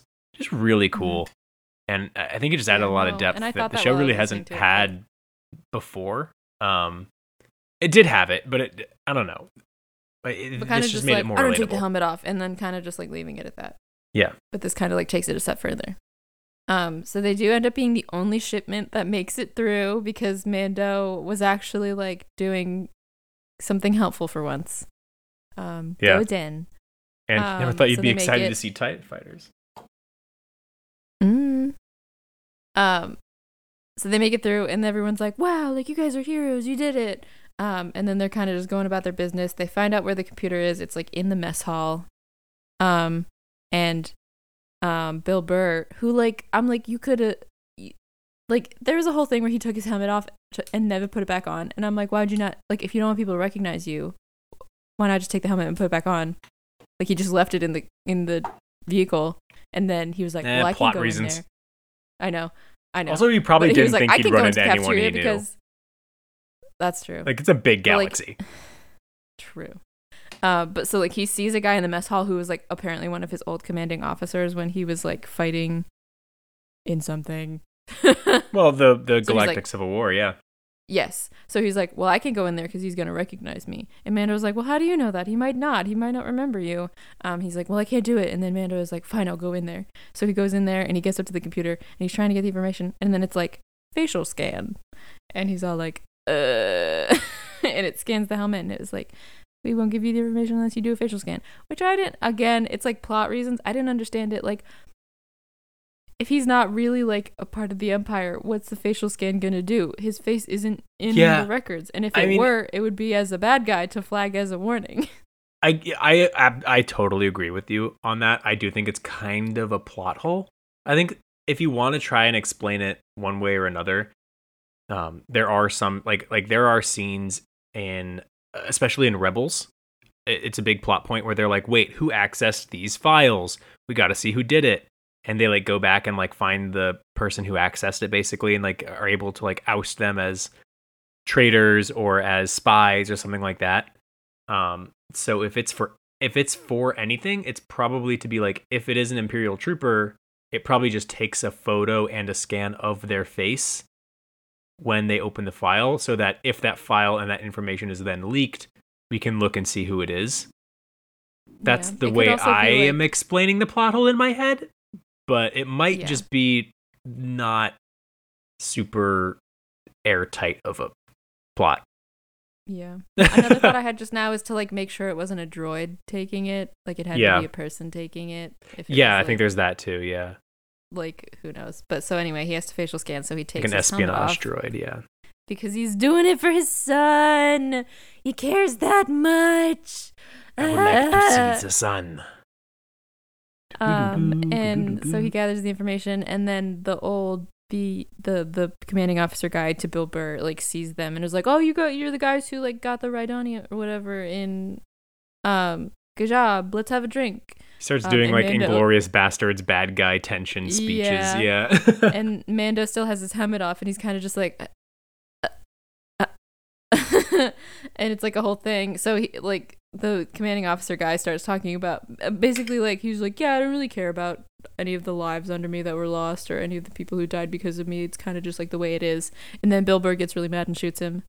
Um, Uh, well, he talks about like- Operation Cinder, um, which is actually explored very up close, and you are ex- you experience it when you play Battlefront 2, the campaign of Battlefront 2. Operation Mm. Cinder was basically Palpatine's contingency plan. Like once he died, uh, there were all of these drones that activated that had like messages from Palpatine that basically said, "Burn it, burn all of it. If I can't have this empire, no one can have it." So it was basically just like a mass execution of certain planets, um, and like literally cleansing and glassing entire populations, uh, storm, and, and including stormtroopers and imperial legions that were like on the planets that they were destroying. So it was just like a mass murder on a galactic scale that Palpatine did. Um, and so Bill Burr was basically on the ground when that was happening, and apparently that was his commanding officer when he was doing it. Mayfeld, Yes. not not Bill Burr. Bill Burr's the actor. Yeah. Nope. I'm just gonna keep saying Bill Burr. It is. It, he it's, just, it's just Bill Burr. and he shoots the guy and it starts a whole thing where they're like we gotta leave quickly and there was gonna be a whole thing where Cara Dune and Fennec had to like shoot out like some some guns that were on the top of the base that they were at so that Boba could come in and, and retrieve them um, which does end up happening but then they also cause like a big explosion um, they make it out of the base they're standing in the woods and then Max Mayfeld is like okay I guess I gotta go back to jail now because that was like the deal and they were like, wow, it's really a big shame that Max Mayfeld died in the explosion at that one base, huh? Isn't it, Mando? You're right, Cara Dune. It is unfortunate. Basically, they just let him go free and like write it off as saying that he died so he can just go do whatever he wants. And he's like, okay, right. Okay, cool. I bye." like to think that at first, because I re- I was rewatching this episode, and I like to think that at first Mayfeld was like, "Wait, does that mean they're gonna kill me right now? Are they just gonna kill me and like uh, and like tie Honestly, up loose I would ends?" not put it past either of them. yeah, exactly. Like the whole bit where he's like, where he sees Boba Fett and he's like, "Oh, I thought you were another guy," and then Mando shows up and he's like, "Fuck, damn it." But I thought I, I really thought that he like the first time they're like, too bad Max died in that explosion. He was like, oh fuck, okay, well now I'm a loose end. and They're gonna kill me. So great. But then they're like, yeah, I guess we'll never know what happened to him. hmm So uh, they let him go off, and now they have the information they need. They know where Moff Gideon is. They can make their way over. But first, they go to see Bo Katan again. He's like, Hey, Bo Katan, I have some information you might find interesting. I know you're really obsessed with finding Moff Gideon. I know where he is, and I'm going to take him down. I could use some help. Since I know we're kind of like two birds, one stone situation where you want to get to him and I want to get to him for different reasons. We should team up. And she's like, All right, bet. I want to get that dark saber. It's mine, bitch. And he's like, Wish I knew that she was. she does go." not say that. All she says is leave Moff Gideon to me. Right. Like you, we want him alive.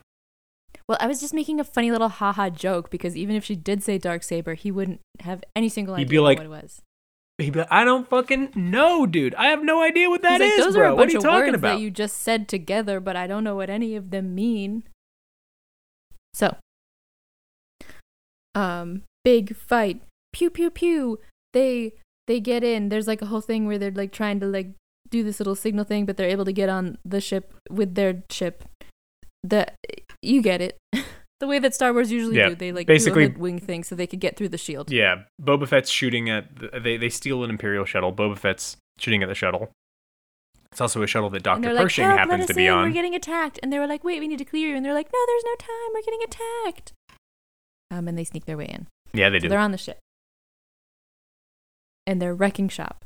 And then Moff Gideon is like, uh-uh, not today. I'm gonna stick my my my dark guys, my dark troopers on them. Um and Dubstep what ends up intensifies. anyway, Mando I- makes it there in time, and Molly, one is like I about to leave the room. I legitimately listen to that song sometimes. Like I have a I have a playlist of like movie soundtracks that I like, and on them Oh, on bro, one of those is like the Dark Troopers theme song from this season. And I'm just like every now and then, like when I'm walking, I just like like and I'm like walking fast, I'll play it, and I'm like, bonk bonk, it's so fucking good. Anyway, they're like about to enter the ship at large, and then Mando is like, "Nope," and he like opens the door in. So like the he shuts the door, and then he opens the door airlock out into space, And and, then they kind of just get sucked out into space. Which my thought, I was like, why would you put an airlock sort of kind of door like that in the room with the dark troopers? I guess later it's explained because spoiler alert, they can fly and they come back. Well, we already knew they could fly. They flew down to pick up Grogu. Um, But like they can they can like be okay in space. I think the reason that door is there is so they can just deploy really quickly. I think it makes sense. I know, but I think in the moment when I was watching it, I was like, "That's a stupid door to have there when they." Oh, oh, when you thought the that they weren't, they were actually dead. Yeah. when I was like, "Oh," I was I was in the in the Din Djarin headspace where I was like, "No thoughts, head empty." yeah, space, you equals dead. Now the problem yeah. is solved. Um. So then he's like, "Cool, now let's find where Grogu is." He Well, he's and got to fight just one of them first, and it's That's just true. like the fight of his fucking life. rough. It is really hard. He kills it, but The like, goddamn. comes in handy. Yep. It's further Um, proof that Din Djarin is actually not that great at fighting. He just has an indestructible suit of armor. Yup. Um, he's just real sturdy. Um, so he's able to find his way over to where Grogu is. He opens up the cell door, and then Moff Gideon is there with the dark saber held over Grogu as if he's gonna kill him. And it's like, man, don't do that. That's so not cool. Um, anyway, then Moff Gideon and Mando fight again. Beskar really comes in handy because the dark saber can't cut through it. Um, so they're all like, bang, bang, boom, fight, wacha. Um, and in the end, Mando is able to beat Moff Gideon. How he was able to pull this off, I'll never know. But then, now he's the Honestly, yeah. owner of the dark saber. He This is won it in combat. later. So he picks it up and he's like, "I guess I'll just have this now. I, it has no uh, significance to me whatsoever." Um, Call yourself a Mandalorian, Din Djarin. Yup. Come on. And so he he drags Moff Gideon to the bridge, which is where everyone else is, because they've kind of just dealt with everyone else that was on the ship. And so he drags him in, and he's like, "Okay, I have the baby now. We're good." Um, and then he's also like, "Oh, also like, I found this sword. I figured you'd want it, Bo-Katan." And she's all like, "What?" And he's like, "Well, like, I beat Moff Gideon, and do you want the sword?" And she's like, "You did what?" oh no. He's like, yeah, it's not a big deal. Take the sword. You wanted this, right? Like, I figured that was your whole deal. And then Moff Gideon thinks it's hilarious. He's like, ha, she can't take it because she has like fucking tradition bullshit that she's adhered to. So she can't just take it to you from you. And I'm like, ooh, uh, that spells uh, bad news for Mando in the future because he's about to get his ass beat eventually at some some point down in the future by Bo-Katan. I really hope she doesn't kill him for it. Uh, that made me a little sad. Um, so that's something to really fun look forward to. Um, but here's the thing, right? And like what he says about the dark saber is whoever wields the dark saber rules Mandalore. Molly, what is this show called? The Mandalorian. Hmm. The show. I don't know. It What's, doesn't. what's the show called? It doesn't. It doesn't seem like his. It doesn't seem like his deal to want to rule anything. So I don't know, man. Isn't that the best ruler of all? The one that doesn't want any power? He, it's I not guess. the Mandalorian. It's the Mandalorian. Is what I think this show is meant to be. Like, he's the guy. I, I, don't guess know. we'll only have to see. We'll just have to wait and see. we'll just have to wait and see. Anyway, we're in the end game now. Everyone thinks everything is great because everyone's been dealt with, but uh oh, the alarms start going off. And who's boarding the ship? A, a bunch of things, but there are no life forms. But it's the Dark Trooper droids, and they're back with a vengeance. And Harrison is rocking out to dubstep, So they're back, and they're kind of holed up. They're holed up on the bridge, and they don't really know what to do. And they're all like, "Oh my god, it's all helpless!" And then an X-wing appears out of nowhere. Oh, great. One X Wing. like- We're saved. what is happening? And then someone gets off the X Wing and ignites a green lightsaber. He's got a little black starts- cloak on. Yeah, he's got some gloves, some little gloves to cover his hands. Mm. He just starts killing a bunch of dark troopers. I keep No dark problem. saber and dark dark troopers are just they're messing me up. So he beats them all, and then um, Grogu is like they're like watching all this happen on like security cameras, and Grogu is near one of them, and he like makes little baby noises and like taps the screen, and Mando's like what? And then Grogu's like, eh. And if you remember, he was reaching out to other Jedi's for them to apparently to potentially come and um pick him up to take him to get trained. So he probably senses the Force, rightfully so, in this individual who is currently defeating all of the Dark Troopers. So Mando like senses this because he's a good father. Um, he's not good at many things, but he's a good father sometimes, occasionally. And he is like, okay, open the door. And everyone's like, what? Are you crazy? We don't know if this guy before is like well before not." this though, we also see Moff Gideon's face when he sees his security monitors, and he has been in control of almost every situation he's been in in this show. Even when he's like been losing, like he's still been like determined. But for the first time ever, he is shitting his pants because all he sees dude. is the person who walked into a room with Darth Vader and the Emperor, and he was the only person to walk out of it. That's it. That's who he sees. He's real scared. But anyway, Mando is like, I don't know who this guy is, but he's cl- killing the things that were trying to kill us. So and and Grogu, I trust Grogu. I trust the baby. Um, so he opens the door, and then of course another lightsaber in the mist. Um, and then he turns off his lightsaber and he puts it on his belt, and then he takes his hood off, and it's Plo Koon. It's Plo Koon. With all of his little tentacles and his little goggle thing. He says, "Little Soka." Dave Filoni's favorite Jedi. Just kidding, it's Luke Skywalker. oh, what are I you was doing gonna see that. First of all, I'd like to say, going into the Mandalorian season two, I knew very little, except for the fact that Ahsoka was here. I think I was blinded by my like Ahsoka tunnel vision because I did not know that Boba Fett was in this series, and I definitely did not know that Luke Skywalker was in this series. I Like- am truly shocked that you didn't know either of those. Like that's genuinely. I don't. I think it's just because like like I'm not on I'm not on Star Wars TikTok. I like don't I'm not on Twitter anymore. Um, like I don't I like it's it's must it just must have slipped by me. Like I really have no idea because like even like until like uh, it took me a long time to be like wait that can't be Luke right also because like timeline is confusing but I'm like wait who is this uh, gonna be a new Jedi that we're getting introduced to but like after a while I was like okay no like that's Luke Yeah, yeah. Um, But it was like a whole thing where I'm like, what is going on? How um, long did it yeah, take I, for you to realize that it was. Luke, though? I think it was when I saw like it was a green lightsaber, and then I was like, okay, but like tons of people could have green lightsabers. But then like it showed the glove, and I'm like, okay, Yeah. okay. Like when I, I honestly, when I was watching this, i this was such a moment in time for the Star Wars community because I, we knew that someone was gonna come, right? We knew that like some big guy was gonna come. A lot of people Yeah. thought it was gonna be Cal Kestis from Fallen Order. Some people even thought Mace Windu.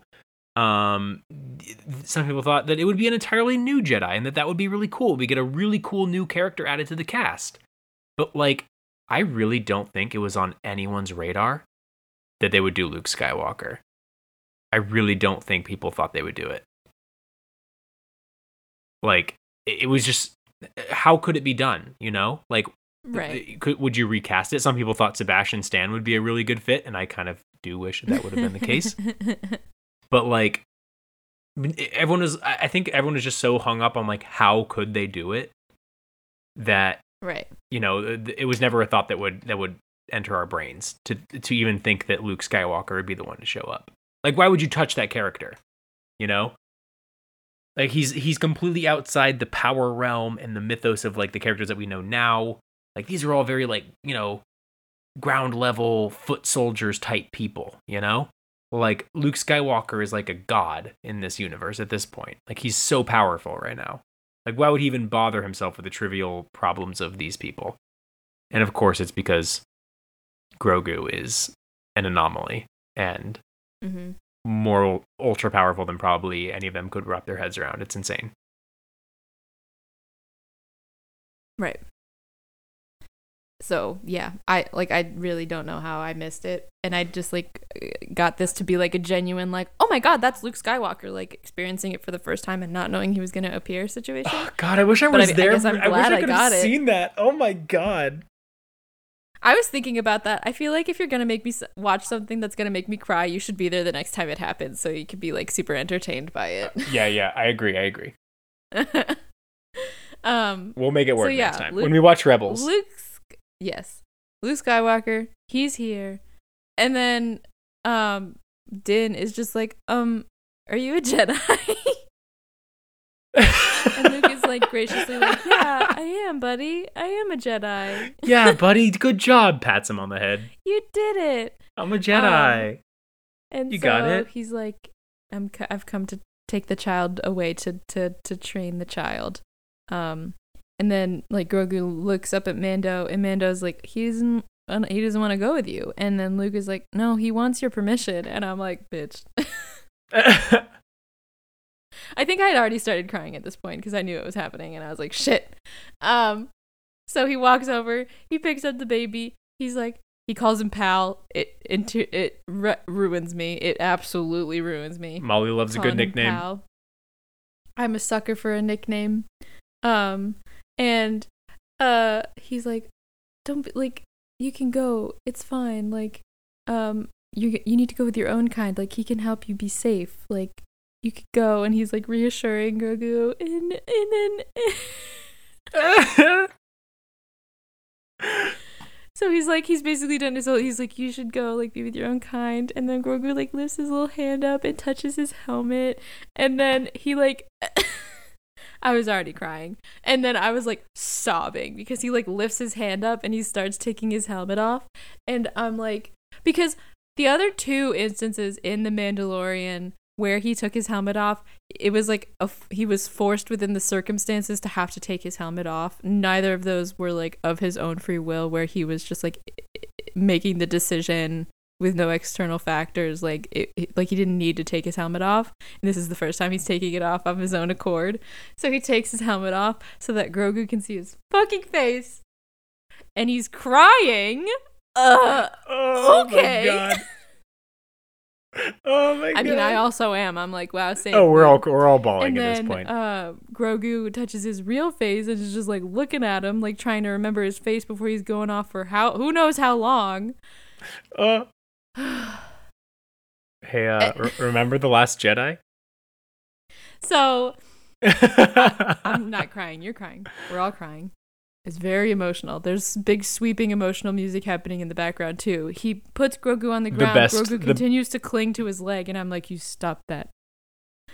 And then wait, but when who he finally turns around and walks around, who's there? Who's it's there? R2D2. Ah! I'm crying more now because R2D2 is now here. It's R2, like, you know? It's fucking R2D2. He looks like a golden retriever. Like it's crazy. Like like he's a golden retriever. BB-8's like a little dachshund. Like it's it's too good. I love R2. You're right. You're correct. but so like R2D2 and Grogu have a little conversation. Well, okay, so here's the thing. Here's this is another theory that people have. This isn't the spoiler one that I have. Um, oh, that R2 has already met The- Grogu? that R2 is the one that saved Grogu from Order 66. Oh. That while Anakin was storming the Jedi Temple and killing everyone with the 501st, R2 slipped away and tried to save as many as he could, and that Grogu was one of them. Ooh. Could be. I don't know. Really sweet. Um, but like after R2's little conversation with Grogu, he's finally like, okay, and he lifts his arms. up. He's like, he's like, I want uppies. Um, and I Luke want him up. uppies. Give me uppies. I want uppies. Um, and uh, Luke picks him up, and he like does a little nod at Mando. Mando is crying more now, and I'm like, you can't do that. You can't. You can't not see your face for the majority of the show, and then be like overwhelmed with emotion and crying. It's the same thing when Rex was executing Order 66 and he was crying because of it because he had like enough Oh my um, god, it's so similar to that, isn't being it? Really upset about killing Ahsoka because it's like these are people who like never show this kind of emotion, and now they're being like, Dude, when you you were know, talking about that uh, moment in our Clone Wars season seven finale, and you were talking about like when Ahsoka picks off his helmet and he's crying, like I immediately thought of this scene, and I was like, "Oh, Molly, you don't know what you're in for. you don't know what's now I coming." Now I know. Now I know. So, yeah, basically, there's like really big emotional music that I can't listen to without crying now. Like even just listening to the song Oh my god, from the end because it's such a good song. I as th- I have two Mandalorian songs on that playlist, Molly. Only two from this album, and it's the Dark Troopers theme and the theme that plays right here. And every time I listen to this one, I bawl my eyes out because I can remember every scene, every line of dialogue that is spoken so vividly when I listen to it, and I just cry again. I'm gonna cry now. So yeah, Grogu is walking. Well, Luke is walking with Grogu, Grogu looking over his shoulder. You know, props to Luke for making sure that Grogu was always facing Din Djarin as Yep. he was walking away. Like he was walking away, he was over the shoulder, and then when they turned around in the elevator, he was like presenting Grogu, like so that he could continue to make eye contact with his father. Um, and it's just it just keeps showing me Din Djarin's face, and he's crying, and the whole time, and I'm just like, uh, I've seen it, and I. I'm I'm sad about it. Can you stop? Because I'm crying more because every time you show me his face, he's like crying more and he's more emotional. Um, and then the elevator door closes, and that's the end of season two of The Mandalorian. And I am a sad, sad boy. but you're sad, but you're al- Um, you also gotta be some like a little hopeful though, right? Like a little bit, because you're like he's gonna fulfill like his destiny. He's gonna go train to become a Jedi and and unlock like some of the stuff he'd probably forgotten when he was training in the Jedi Temple on Coruscant. You know? I know. I'm just like the like I'll see you again, and I was like, oh my god. Oh. So like okay, so this uh, I think it's been established that I do like I like crying.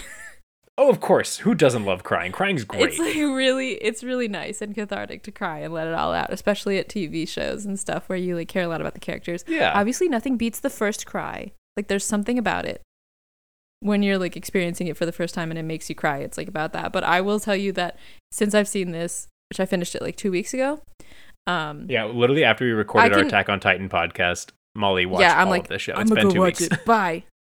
Um, and I can still watch the last scene and like cry from it, like every single time. And like I said, Oh, listening easily. to music, it'll make me cry. But I cried and it's, like, watching really it again I'll, for like, this episode like three days ago.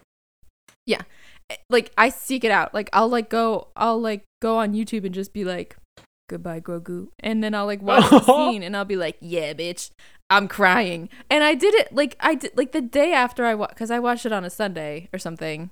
Uh, like the the Monday after I was at work and I was like during my lunch break and I was like maybe I'll watch it again. I feel like I won't cry. And then I like started watching it and I was like, "Oh, no, I'm crying at work." That was not smart. That was not smart. Um but yeah, I'll just like keep watching it. I will say, I'm sorry, but I was like, okay, like I know everything. So I was like, I saw this video that was just like um six minutes of Dinjar, or like not that long, like four minutes of Dinjar and missing Grogu, and I'm like, what? So now I know he's in Boba Fett. And Damn I'm it! sorry. I know you love I know you love Boba Fett, but I like had no like I was gonna watch it for the podcast, but I was kind of just like, if it's just about Boba Fett, like I'm not like that interested in watching it. But now that I know that they're in it, I'm like, let's go. Damn it! I'm so upset I'm that that got sorry. spoiled. I, it's because I thought I knew everything. I was like, well, season three isn't out yet, so like I'm caught up. I didn't think that he would be in anything else. Clearly, I should have known because Boba Fett was in his show, so obviously he's going to be in Boba Fett's show. Um, I'm so not going to tell you in that. what capacity or how. Yeah, no. As soon as Um, I, as soon as I like saw it, he was like, "I'm looking for Grogu," and I'm like, "Wait, you know his name?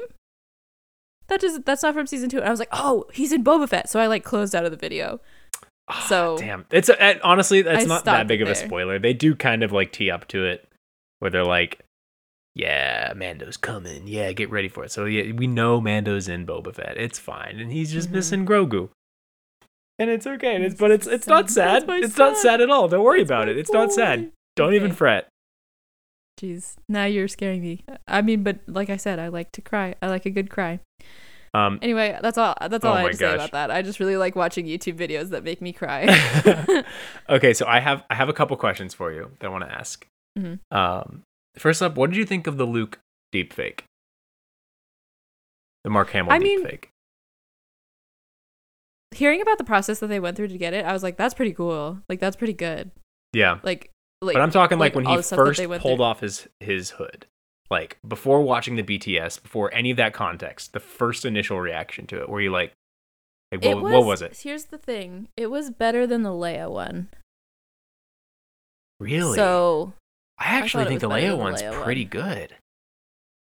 I think, but I think it might have just been because like something about the Leia one. Like, was she all CGI or did they do the same thing and put her I, face? on yeah, I think because they well they were talking like Leia and Tarkin in Rogue One were both fully animated characters. They weren't deep fakes so much as they were just like Right. reconstructions. So the fact like they talked about that- that a little bit. This was like the actual deep fake process of like using an AI to like go across millions of photos and images that are like on the internet, interviews, videos, and like just pull from all of that to like not just create an animation, but to create a series of photos that line up with like, you know, what you want the character to be saying and doing. Right. Yeah. So like I think it's because it was it was like the face was the only thing weird and the rest of the body was kind of just like you could tell it was real. I thought it was better than Leia. And like obviously you could still just be like, I mean, obviously that's not really Mark Hamill. Um I mean, but it kind of was though. Well, I from the know they did have him like come in and like Yeah, so yeah. that they could use that as references and stuff, which I thought was really neat. Um, but it was like I didn't think it was bad, but I mean, there's always like there's gonna be like, and I know they were talking about behind the scenes. They're like they're gonna reach a mo- like they're gonna reach a point um where we're not gonna be able to tell what's real and what's fake. And I'm like, I don't know if I believe you on that, Jon Favreau. I feel like we can always kind of we're gonna be able to Yeah, we'll tell. always tell. Maybe like is an uncanny sometime far, far, far in the future where it's going to be indistinguishable. But right now, it's very easy to tell. Um, but I still, I don't think it was bad. I think it, and I think it was because it was a deep fake where like you could tell like the face was the only thing that was a little bit off, but the rest of it was like, oh, that looks like Luke Skywalker. Yeah. So I liked it better than I liked the Leia one. So my next question for you, where do you think season 3 is going to go? Cuz I already kind of I already kind of gave you what my opinion is and I think that is like kind of obviously what it's building up to, which is basically the retaking of Mandalore. But like what else do you think is going to happen? Like what's next for for Din? What's next for Grogu? What do you think is next for Ahsoka even? Bo-Katan. Yeah, well, I mean, Ahsoka's obviously off doing her own thing. Um, and that'll get explored in her own show. I don't know if she'll show back up in The Mandalorian. I might, she, I mean, she might, because her, like I said, her and Bo Katan have like a working relationship where they kind of like know Yeah. about each other and can help each other when need be. Um, obviously, we're going to Mandalore. Uh, that'll happen. I think so. Um, I would like to see a more of an explanation, like not explanation, exploration of the different branches of being a Mandalorian. I guess like, like where it is right now is that Din is kind of like the last of his kind of creed branch of Mandalore, of and I Death would like to meet another, yeah, another another one who's existing and and kind of like actually talk through the differences in beliefs between like Bo-Katan's branch of Mandalorianism and Din's. Uh but now everyone's seen his face. So are we going to see his face a lot more and he's going to go back to being helmet boy? Who knows? Well, that's also the thing. um with this is like, yeah, sure, great. They got Pedro Pascal. Pedro Pascal does not actually do a lot of the body. I hate to break it to you. Oh no, I know. Yeah, it's no, not. Pedro Pascal most of the time. like he does it for. I know, but I stuff, loved like- I loved seeing all the behind this like when he is actually there, like all Yeah. the behind like I I found my favorite picture of Pedro Pascal ever, and it was him standing, and he has his little hood on, and he has the Mandalorian helmet sitting on the top of his head, so it's like helmet face. Oh, yeah. the rest of his body, and I'm like, this is so great. I love you so much, Pedro Boba, Pascal. Pascal. Sorry, Boba's meowing. I might not cut that out. Stop He's just Boba meowing Fett. into the into the microphone. He's cute. He's being adorable. He just wants attention. Aw. Yes, I know what photo you're talking about. It's fucking adorable. It's great. Um, so who knows if we're gonna get more of his face? I would like to see Um, more of his face. He's got a good face.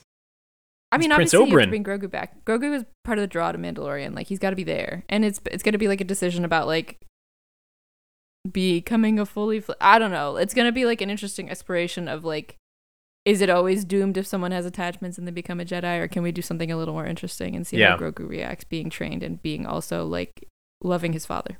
Yeah, I have so many theories about how Grogu can fit into the overarching narrative, but I would spoil so much of Rebels and so much of like just just kind of like my expanded universe knowledge. I I don't want to talk about. It. I want to talk about it. Okay, Um, yeah, we'll save it. We'll save it.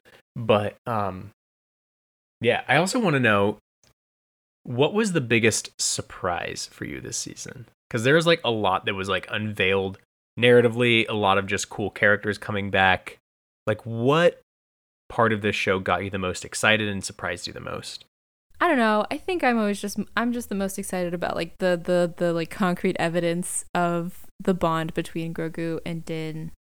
That's always really nice. Like Yeah. being able to hear like I think I I think I told you this off off pod, but I like don't ever want Grogu to speak. I feel like it would ruin him. I think you're right.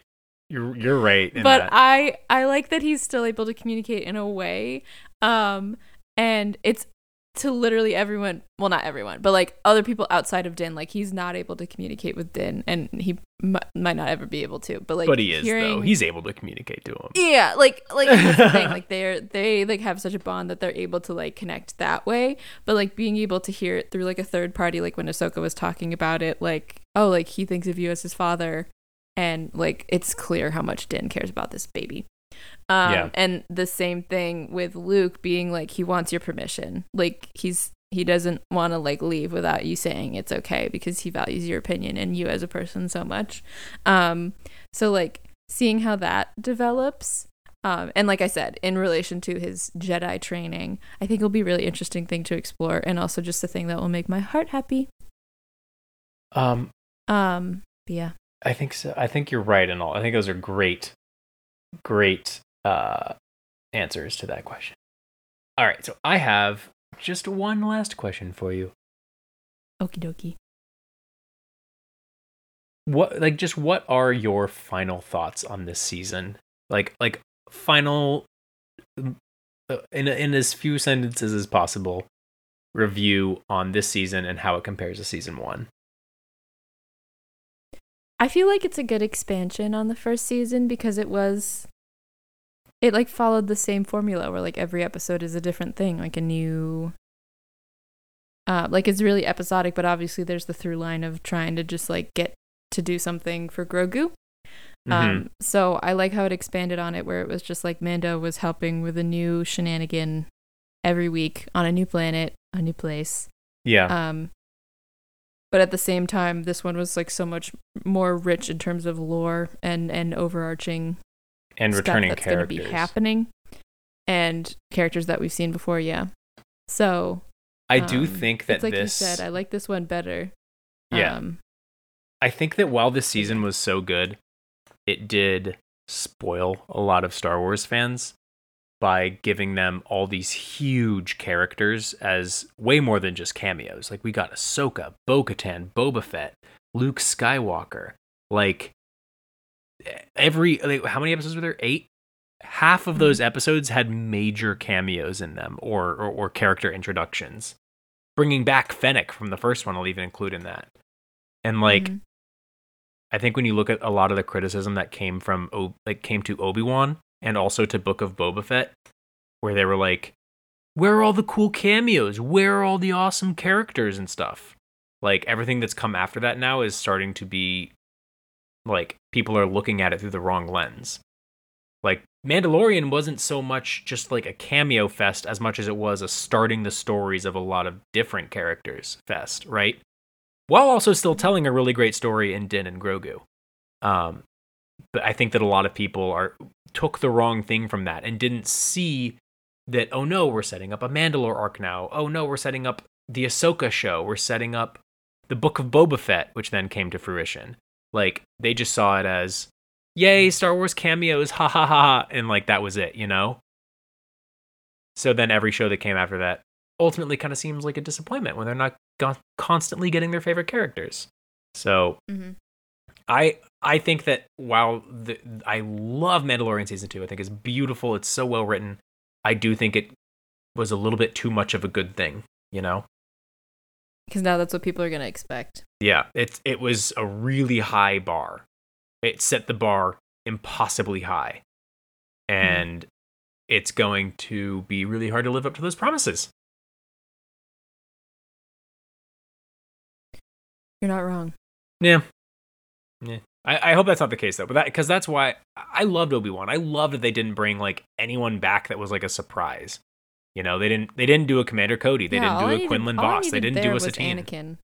I only needed Anakin in that, and that that's what they gave us. Yeah, but like that was something we knew going in. Like we knew that Anakin was Yeah. going to be in there, and he wasn't even in it for that much. Like I'm glad that they used him as much as he did. That was perfect.